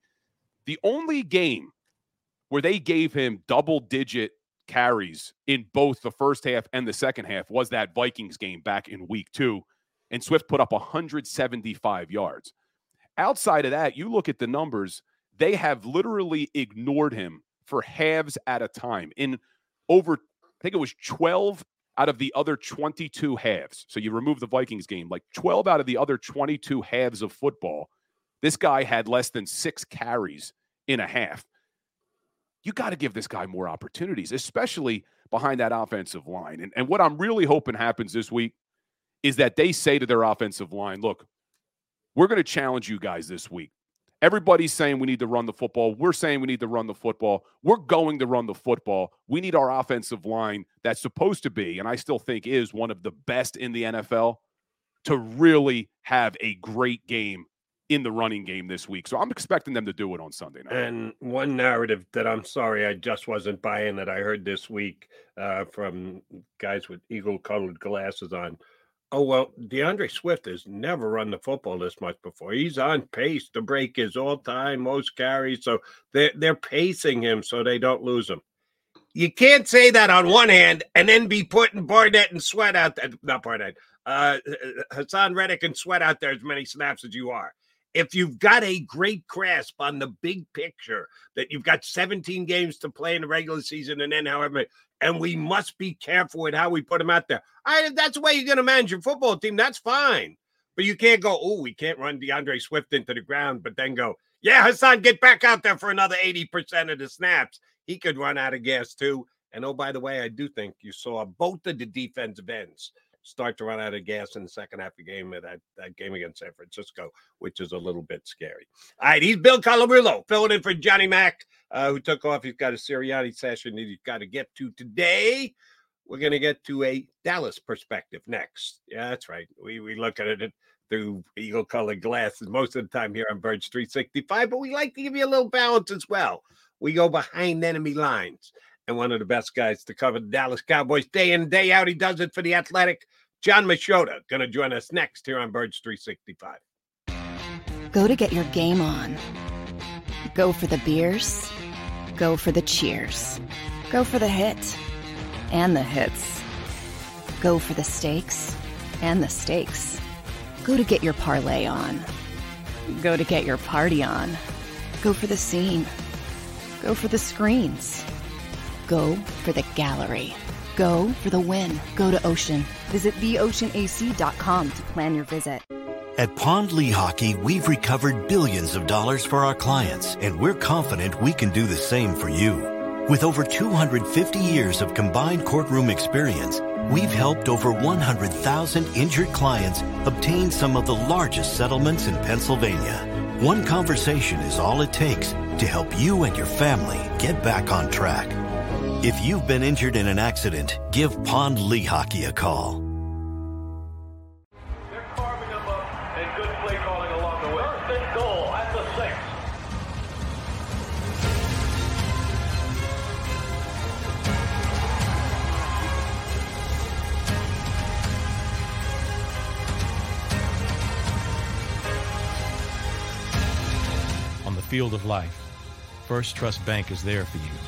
Champions on three. One, two, three. Because Philadelphia dreams deserve a Philadelphia bank.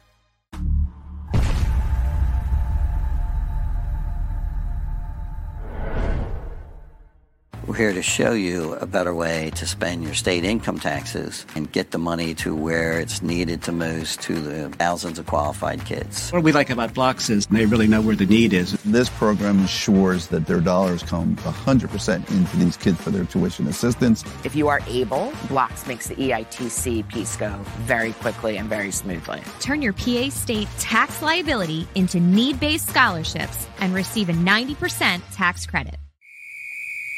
Underdog Fantasy has a way for you to play alongside your favorite football team all season long with their fantasy pick'em game. You pick between two to five players, select whether they'll go higher or lower on one of their stats, then do what you usually do on a Sunday watch the games.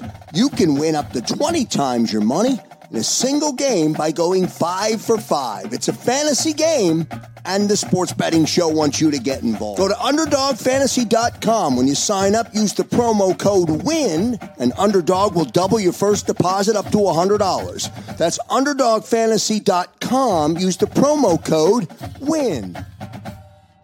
Do you stream on a Roku, Fire Stick, Google TV, or Apple TV? Now you can watch 6ABC 24 7 with the 6ABC Philadelphia streaming app. For the big story on Action News, Search 6ABC Philadelphia and start streaming today. E A G L E S. Eagles.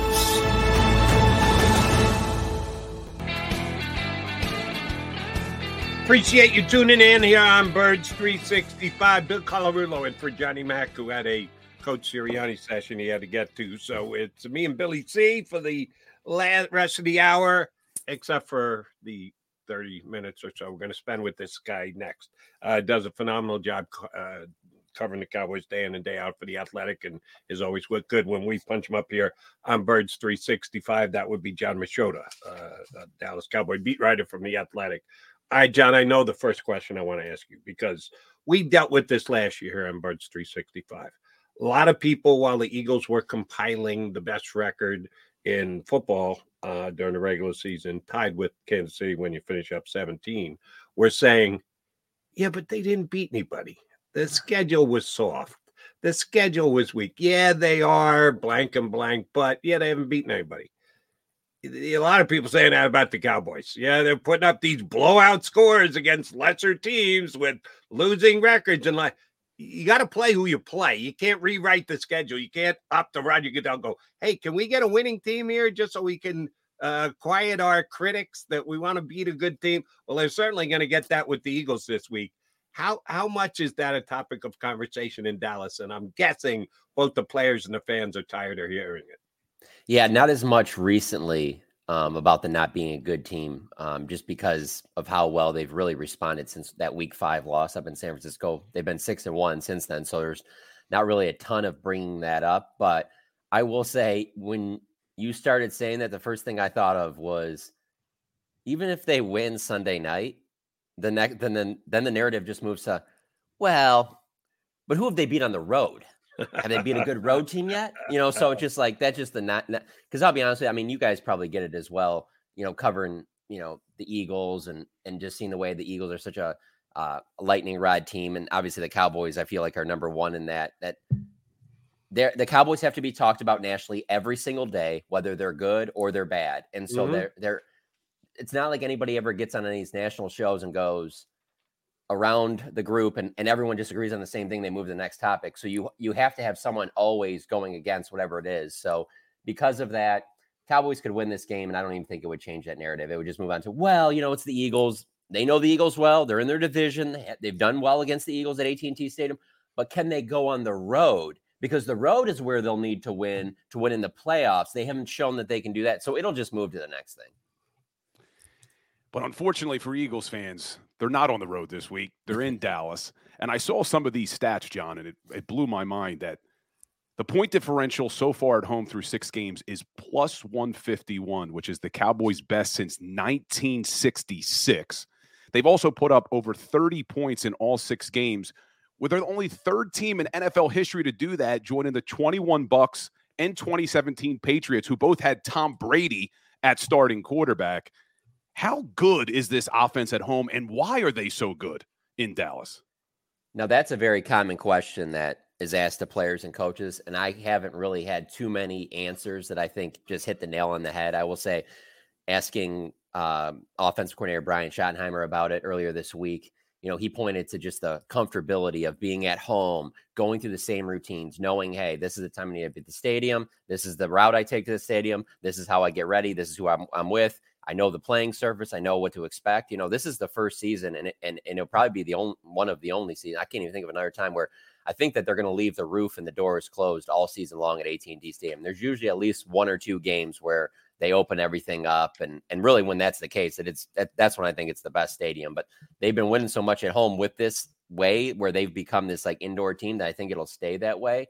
But but I think the natural thing for people to say when you go, oh well, teams won 14 games in a row. It's the NFL, you know, best in the NFL right now. It's the man, it must just be crazy in there. The fans must be nuts. And and I mean, they're good, but this isn't like this. It's there's a lot of difference here. This there's a lot of building up this last two seasons. So if you're a Cowboys fan, they haven't done anything that make you think anything differently last two.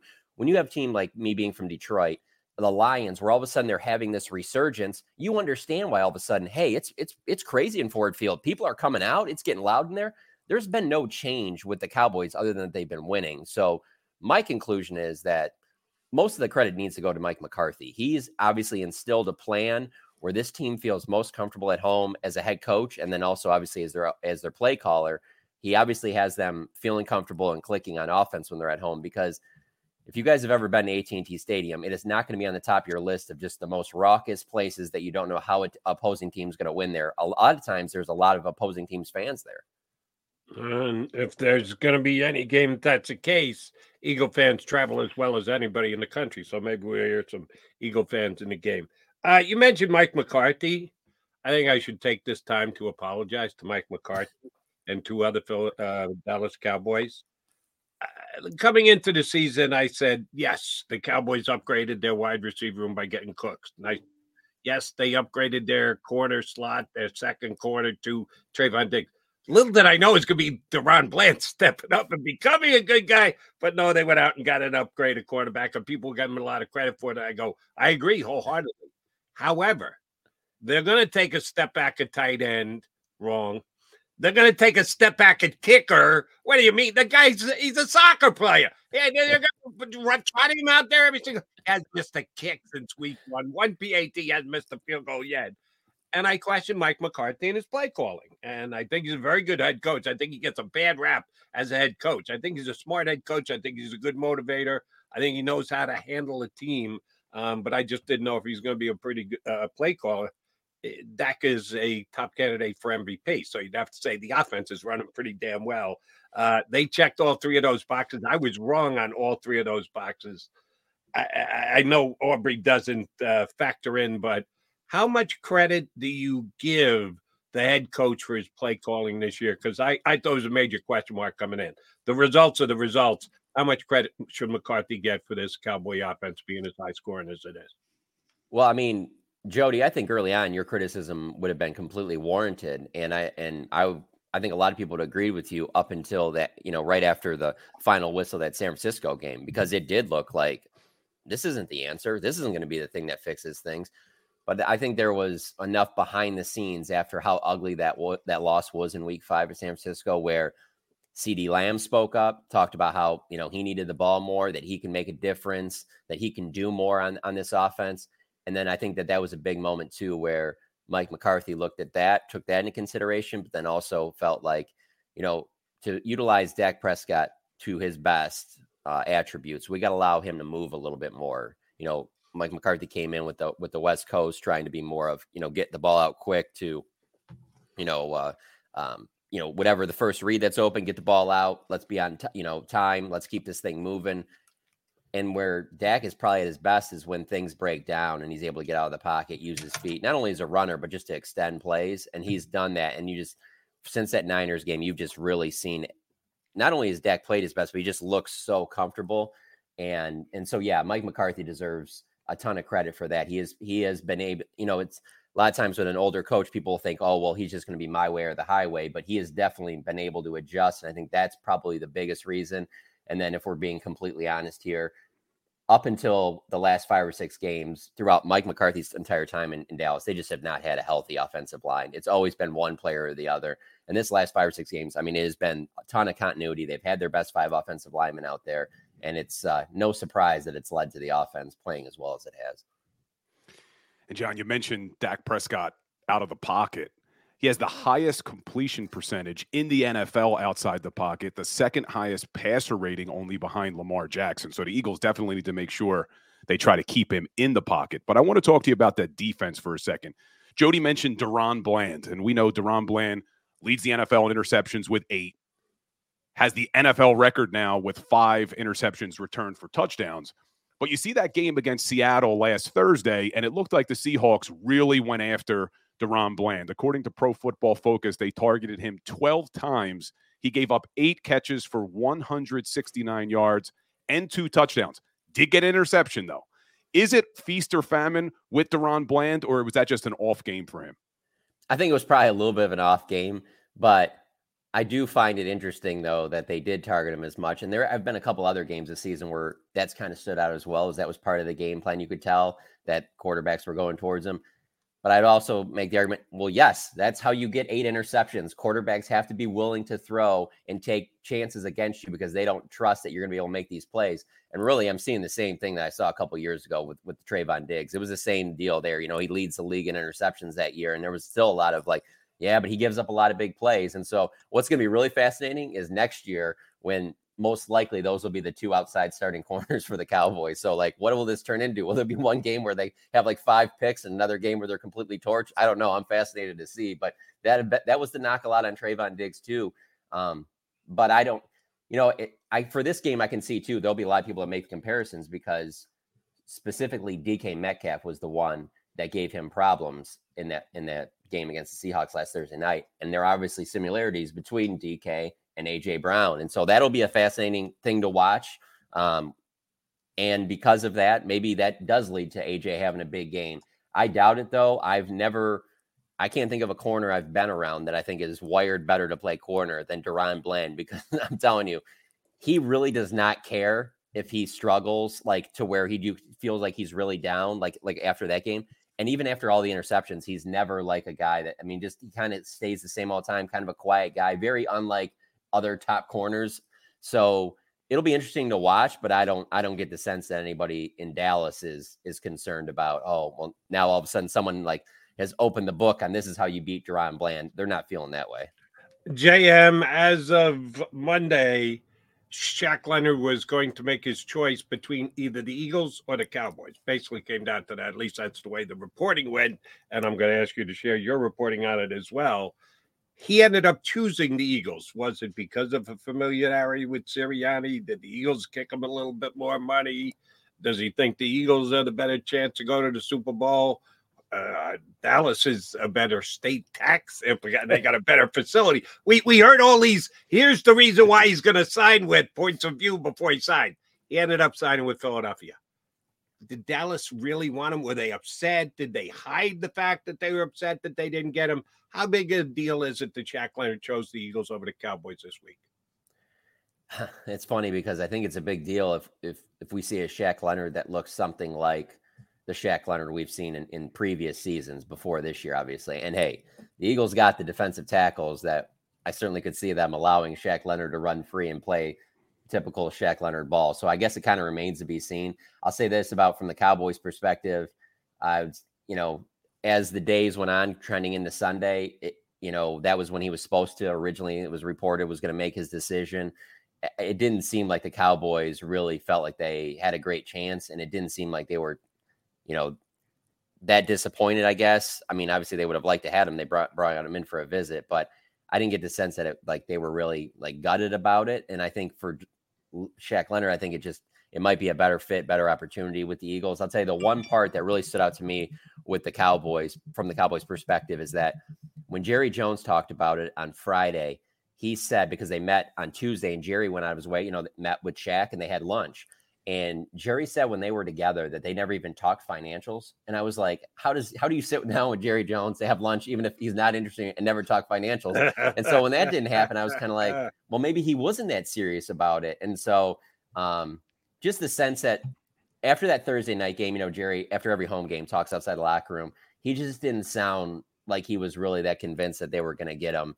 Um, he said the medicals were fine, that that wouldn't have been an issue or anything, but he just didn't. He didn't have his typical Jerry. And, and, and honestly, I'm I, I know exactly what it looks like when he is really like that because it wasn't that far removed from when they've done this same song and dance with Odell Beckham, you know. And so you can kind of read the tea leaves with Jerry. But when I heard that he didn't talk financials with him at lunch, I was like, oh, that's not a good sign. Let's jump over to Dallas's offense for a second. You mentioned earlier that one of the reasons you think they're so successful is they're getting solid offensive line play. We know how good Tyron Smith is. You know how good Zack Martin is. If you're looking at the offensive line, to me, it looks like the one weak spot would be Terence Steele at right tackle. How's he played this season? Is he holding his own at that right tackle position? Well, he's had some ups and downs. He's coming off of a you know season-ending knee injury last year, and and he was throughout the entire offseason far, far ahead of what they were expecting him to be in terms of just his rehab and how diligent he was about everything he was doing and how quickly he was coming back from the injury. But any of those major knee injuries, you never feel like guys are back to their self completely that first year. And so there's probably a little bit of that. He's had he's had some games where he's really struggled, but for the most part, he's been solid to good. And really having him out there is is just been good enough because of the fact that not only is it having your best five out there, the Cowboys just don't have very good depth on the offensive line. And so it's like if you're ranking them in order, like the top five offensive linemen on the Cowboys, that sixth player, whoever that might be, it's a significant drop down. So it's like even if Terence Steele isn't playing like the Terence Steele you've seen in, in the last couple of years, it's still going to be much better than the alternative. You know, that that's the thing. Like we sit here today, if you ask me, you have to put every penny you have in the bank right now on one position the Cowboys will draft in the first round. I don't know what they're going to do. That's a long time away, but offensive line would be where I would I would bet. They just need help not only starters getting younger there, but the depth there is just it's a it's a big fall. If they were to lose one guy in the offensive line, everything changes with their offense. JM, I want to ask you to turn back the clock to people you talk to, Dallas radio, wherever you were, hearing people with opinions on the final drive of game one between the Eagles and the uh, Cowboys. I've been watching football 50 years. I've never seen anything like that. Two plays, 60 yards, two massive penalties. You let the Cowboys move it from the 14 into Eagle territory with no timeouts left and take all of 14 seconds off the clock. What the hell? Then they get it all the way down to the six.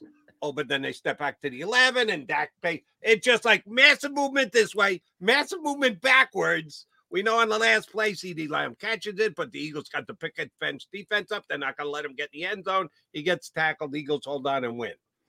We know what the reaction was here in Philadelphia. W- wipe the sweat off your brow. How did that play in Dallas? Was it like, oh man, that was such a great, we're so close? What the hell was Dak doing taking a sack? How'd that play in Dallas that week? All right. So I will say this I've covered the Cowboys. Is my 13th year. That is the most upbeat that I've been, I've seen a post game locker room after a loss. Most really? upbeat, yes, absolutely. I didn't. It was one of those where you didn't even really get really get the feel that it was a, a, real true loss. Did some guys talk about it being a loss and how they were, you know, obviously disappointed? It's the Eagles, it's division, absolutely. But there was like, it was it was about as much uh, like positivity and momentum you feel like you could ever build off of a loss. I was very, wow. I, I wasn't surprised by it just because, you know, hey, how badly they played again week five against the Niners, just getting blown off the map. The fact that they hung in there when a lot of people thought maybe the same thing would happen with how talented the Eagles are. So within the locker room and the team, I felt like it didn't hurt their confidence, and it really has shown. Like I said, they're six and one. That's a one loss since the Niners game. Outside of it, I will say that it it was a man, that's a blown opportunity. I can't believe that they weren't able to pull that out, getting down there like that. But I also think it's a, that final part of the game is kind of a microcosm of the way that people down here look at the Eagles in terms of them defensively. It's they the Cowboys can move the ball and score points on them. They're not worried about the back end. It's that front end. And the front is just like like for example on that drive, the way Josh Sweat just comes free, gets that sack.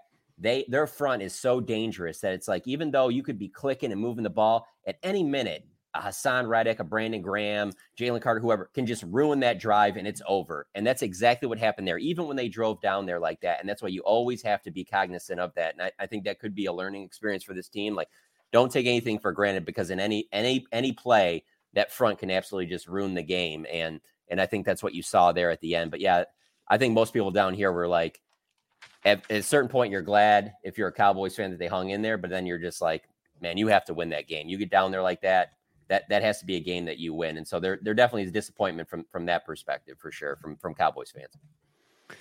And you said when you get down there like that, meaning the red zone, and I look at this Dallas Cowboys offense, and they've been great in every single category. But you look at their red zone offense, at least statistically, and it's kind of middle of the pack. So I tried to dig a little deeper, saying, how could an offense that's so good only be middle of the pack in the red zone? And you look, they've had by far the most red zone opportunities of any team in the NFL, and they are about top five in red zone touchdowns.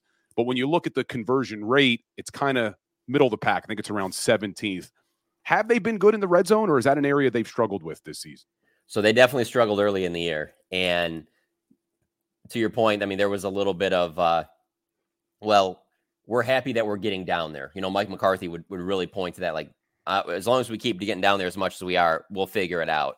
And they have been better, no no question about it. And I think a big piece in that is well, there's two. One is that Jake Ferguson has really emerged as as their number one tight end now, taking over for Dalton Schultz, and that has grown as the season's gone on. You can just see the confidence build between Dak and him because Dak had a lot of confidence with Schultz these past two years. And so there was kind of like Joey, Jody mentioned earlier, like, hey, how is this going to work out now? You know, someone has to emerge. And it certainly has been, it certainly has been Jake Ferguson at tight end position. But the other one is Brandin Cooks. I mean, it just the way the season started, you're kind of sitting there and you're just like, man, Brandin Cooks is a guy that he's been to so many teams and everywhere he goes, he makes an impact. Why aren't why isn't he making an impact now? And as the season's gone along, you've seen more of that where he's merged as clearly their number two receiver, and you've seen him being targeted more uh, down there. And then CeeDee Lamb has just gotten better. I mean, he I mean he's CeeDee Lamb, I feel like almost by the game since I've watched the Cowboys with him on the team, he's improved. Every single year he improves. Throughout this season, he's improved. And so I think all three of those are a big thing. The other issue, though, I will say with the red zone is that when they've been good in the red zone in the past, the Cowboys usually have a pretty good running game, whether you're talking about DeMarco Murray or Ezekiel Elliott. And their run game is just not there. It obviously wasn't there the first time that they played the Eagles. It wasn't there when they played the Niners. And that's one spot that still isn't up to par that needs to be better. So that's one area area that I would point to for for some red zone issues that when when other teams and everybody in the building knows that they're going to run the ball, they general, generally don't have a lot of success. All right, you can answer this question. I've been stating this last two days, and maybe I'm overstating it. So please uh, correct me if I'm wrong. From an ego perspective, I'm concerned that Micah Parsons could wreck the game, and the whole what does wreck the game mean? Uh, everybody's got their own definition. It's a word, it's a phrase that's been created last 20 years. Again, I've been watching 50, so nobody said wreck the game uh, 20 years ago. Now they say it all the time, and we all comprehend what it means. And I have fear from an ego perspective that he's that kind of. There's a handful of players in the league that can wreck a game on the defensive side. Micah Parsons is certainly one of them. Uh, I've been talking about he's so difficult to stop because he isn't just a right defensive end, that they'll move him around. They'll give him different angles to play. They give him the freedom to do what he wants and attack from different zones. Am I overstating that?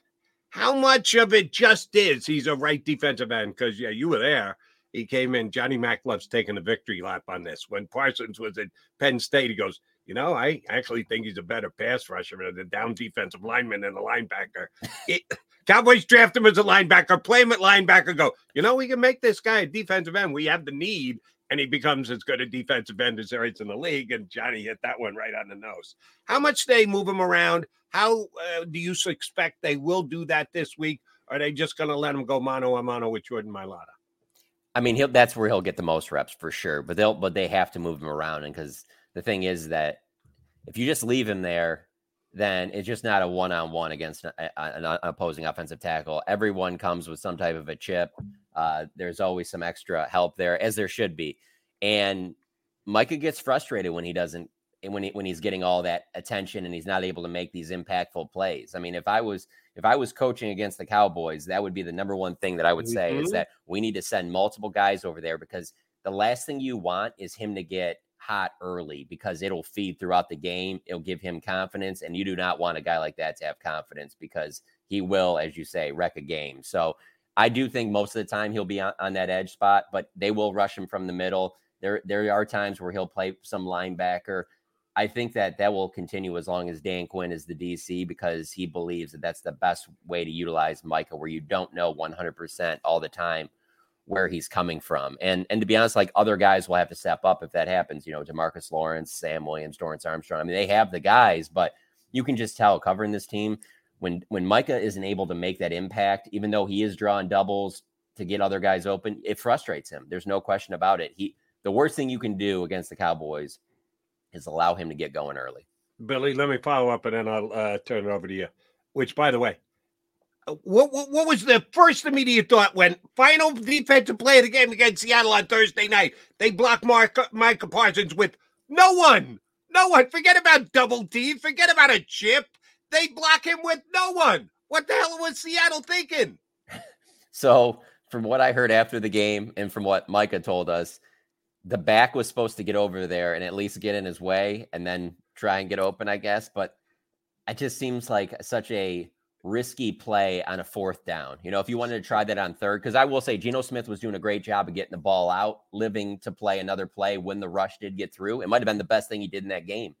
But on fourth down, like I just I don't see how that that could have been the play call. Anything sounds better than that. Dude, like I just said earlier, you do not want to let him be the guy. Make somebody else be the one that has to make that play. I mean, heck, you could let one of these other edge rushers come through and they could be so excited that they hit the quarterback the wrong way and it's 15 yards and you yeah. keep it rolling. But with Micah Parsons, I mean, you just, I mean, that's, yeah, that, that left me scratching my head because I, I feel like that's a, that is a talented Seahawks team. I felt like they had a chance that they could have potentially have won that game.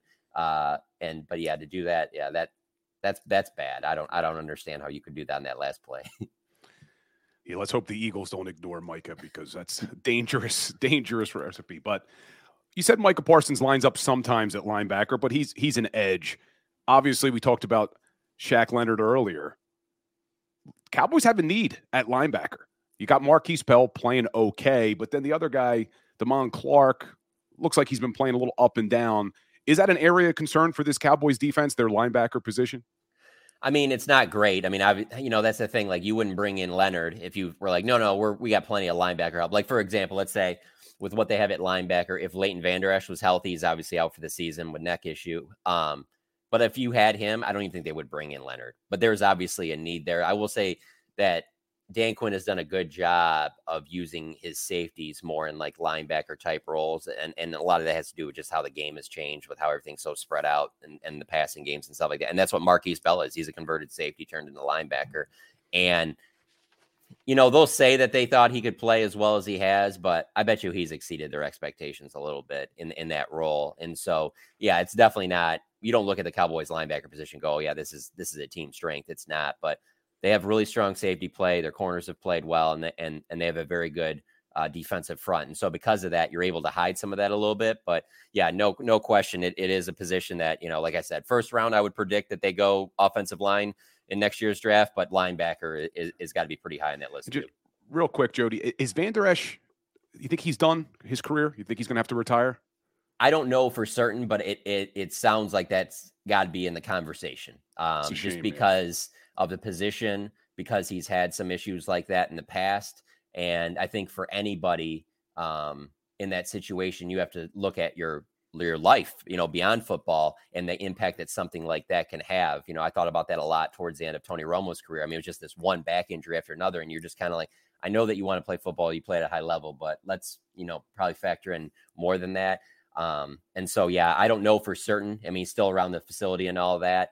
Um, but it, it has to be in consideration at this point. Yeah. You can follow him on X J O N no H Machota M A C H O T A. If he wants to, he can change his mind and make a different pick on Twitter between now and kickoff Sunday night. We're going to ask him to get on the record with us here, giving him the liberty to change his mind between now and Sunday's kickoff. Eagles Cowboys. What's the final score going to be? Yeah, I'll go with the same. I'll just flip it from uh, when it was in Philly. I think it was 28 23, but I'll go Cowboys 28 23. Uh, when the schedule came out, um, I felt like the Cowboys would win at home and lose in Philly uh, as the season went along. I've, I've kind of thought that it would be that way as well. And that was before Dak Prescott started playing the best football of his career and before they, they made a, a home field advantage out of a place that I just don't see as being a place that would have a huge home field advantage. And then the fact that Mike McCarthy coaches his best ball in December. I would be surprised if the Cowboys don't win this game. All right, JM, if people want to check out your podcast, how about them about them Cowboys? Um, how would they best go about doing it? Where can they find it? Because we got some Cowboy fans here, or at least they're they're playing to being Cowboy fans here. Don't know if it's just challenging other uh, guys on our stream, but I think there's at least some Cowboy fans there. If they want to catch podcasts, how do they do it? Yeah, it's on uh, uh, it's on Apple, iTunes, everywhere podcasts are available, and then on the Athletic. I mean, we we usually have links to it in all of our Cowboys stories and things like that. So yeah, about them Cowboys. Be listening. As when when's the last episode drop before the game? You're doing one this weekend, or we we, we actually just did one. So yeah, it's it's up now. So yeah, for sure. And and there he may have given some little bit because he takes care of his Cowboy fans more than he does us, but he gave us tremendous insight here, and we thank him for it. JM, always a pleasure. Thanks, brother. Anytime. Thanks for having me on. Jon Machota, Dallas Cowboys beat reporter for the Athletic. All right, he's Colarulo. I'm McDonald. Uh, John's in. Uh, he had to get out of here, go do some uh, Eagles Sirianni insight stuff. So Billy C's going to hang around. We got the McMullen pick. We got the uh, Machota pick. We got the uh, Damo pick. we got to get the Colarulo pick and the McDonald pick. We'll come back and we'll get on the uh, record for how we think it's going to play Eagles Cowboys Sunday. Stay right here on Birds 365.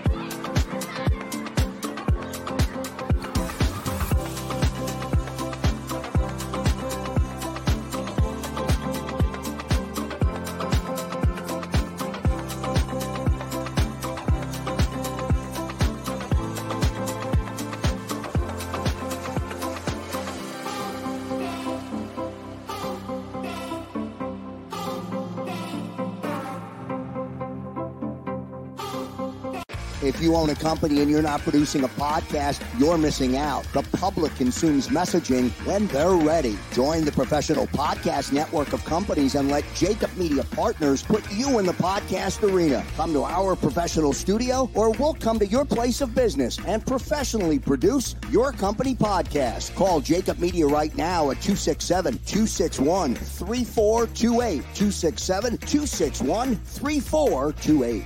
My name is Dr. Bruce Grossinger, and I'm the medical director of Philadelphia PRP and Stem Cell Institute. I'm reaching out to those who suffer from spine and joint pain. We use treatment methods that require no surgery, no scalpel, no drugs. Running, walking, or whatever your desires are. Dr. Grossinger is where you need to come. You can benefit from the same PRP and stem cell treatment as Wilbert Montgomery. Call us now at 610 222 5675.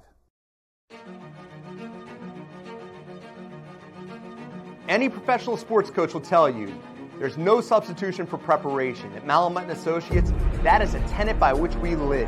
We prepare from day one for victory. Anything less is not acceptable. Underdog Fantasy has a way for you to play alongside your favorite football team all season long with their fantasy pick'em game. You pick between two to five players, select whether they'll go higher or lower on one of their stats, then do what you usually do on a Sunday watch the games. You can win up to 20 times your money in a single game by going five for five. It's a fantasy game, and the sports betting show wants you to get involved. Go to UnderdogFantasy.com. When you sign up, use the promo code WIN, and Underdog will double your first deposit up to $100. That's UnderdogFantasy.com. Use the promo code WIN.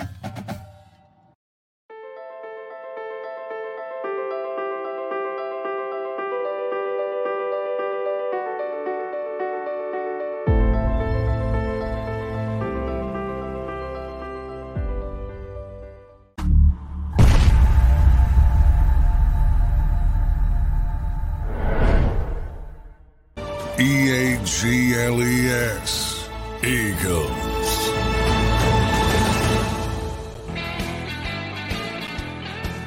Thanks, Jon Machota, for jumping in with us. Uh, does an outstanding job covering the Cowboys day in and day out for the Athletic and gives us good insight. He's, I, I've had Cowboy writers, broadcasters come on my show forever.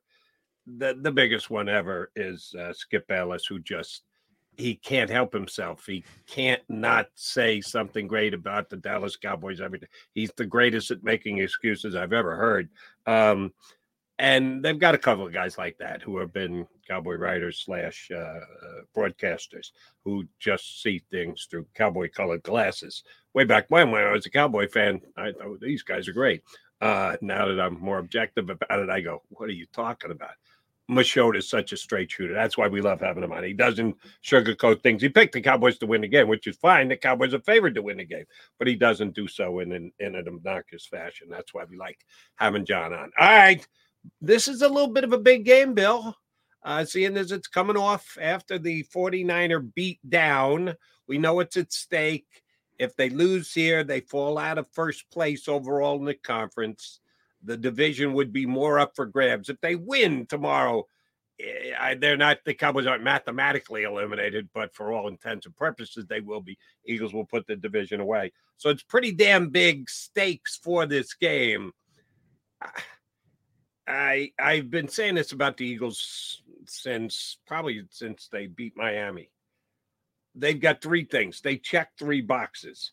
They've got talent, They've got toughness and they've got a clutch gene. They've been pretty damn. All those games they're winning where they're losing the overall stats and uh, just doesn't add up. The final score doesn't add up to the way the game played, but it always added up with the Eagles with more points.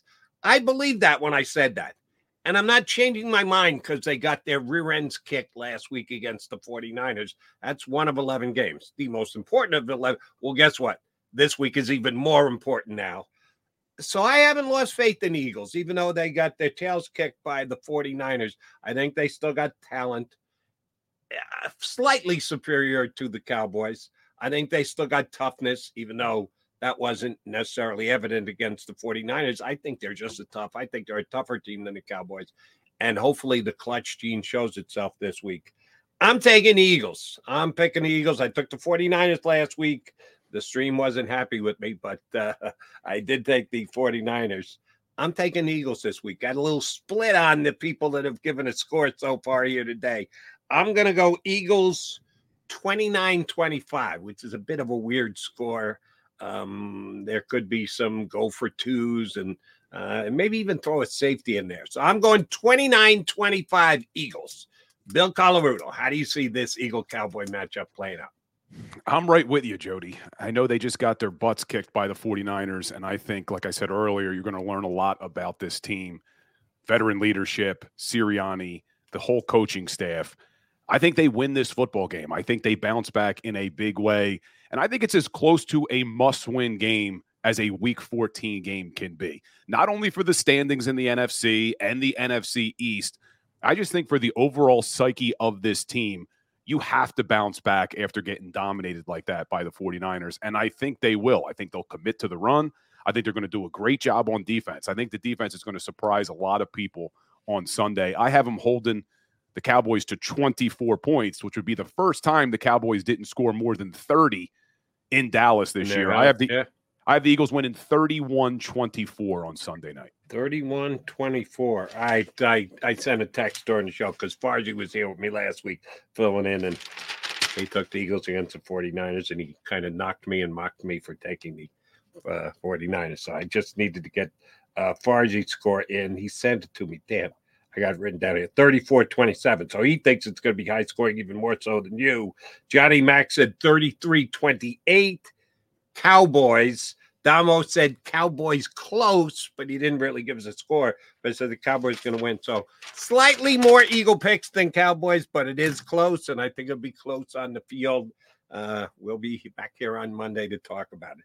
Billy C's got another hour yet to talk about it. Bill, have a good power hour, buddy. Thanks for jumping in for Johnny Mac today. Appreciate you, Jody. Have a good weekend, my man. And I appreciate you for jumping in. And if you want to stick around, you can appreciate the Power Hour. It's next here on uh, the JAKIB Media YouTube channel.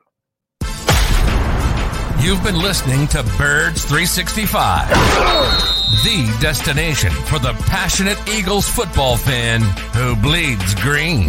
If it's Eagles football, we're talking about it. Debate inside the locker room and guests that are some of the greatest football minds from around the region. We hope you enjoyed the show. We know we had a blast. Make sure to like, comment, and subscribe, and we'll be back soon. But in the meantime, hook up with us on social media at JAKIB Sports. See you next time on Birds 365. Without the ones like you, who work tirelessly to keep things running, everything would suddenly stop.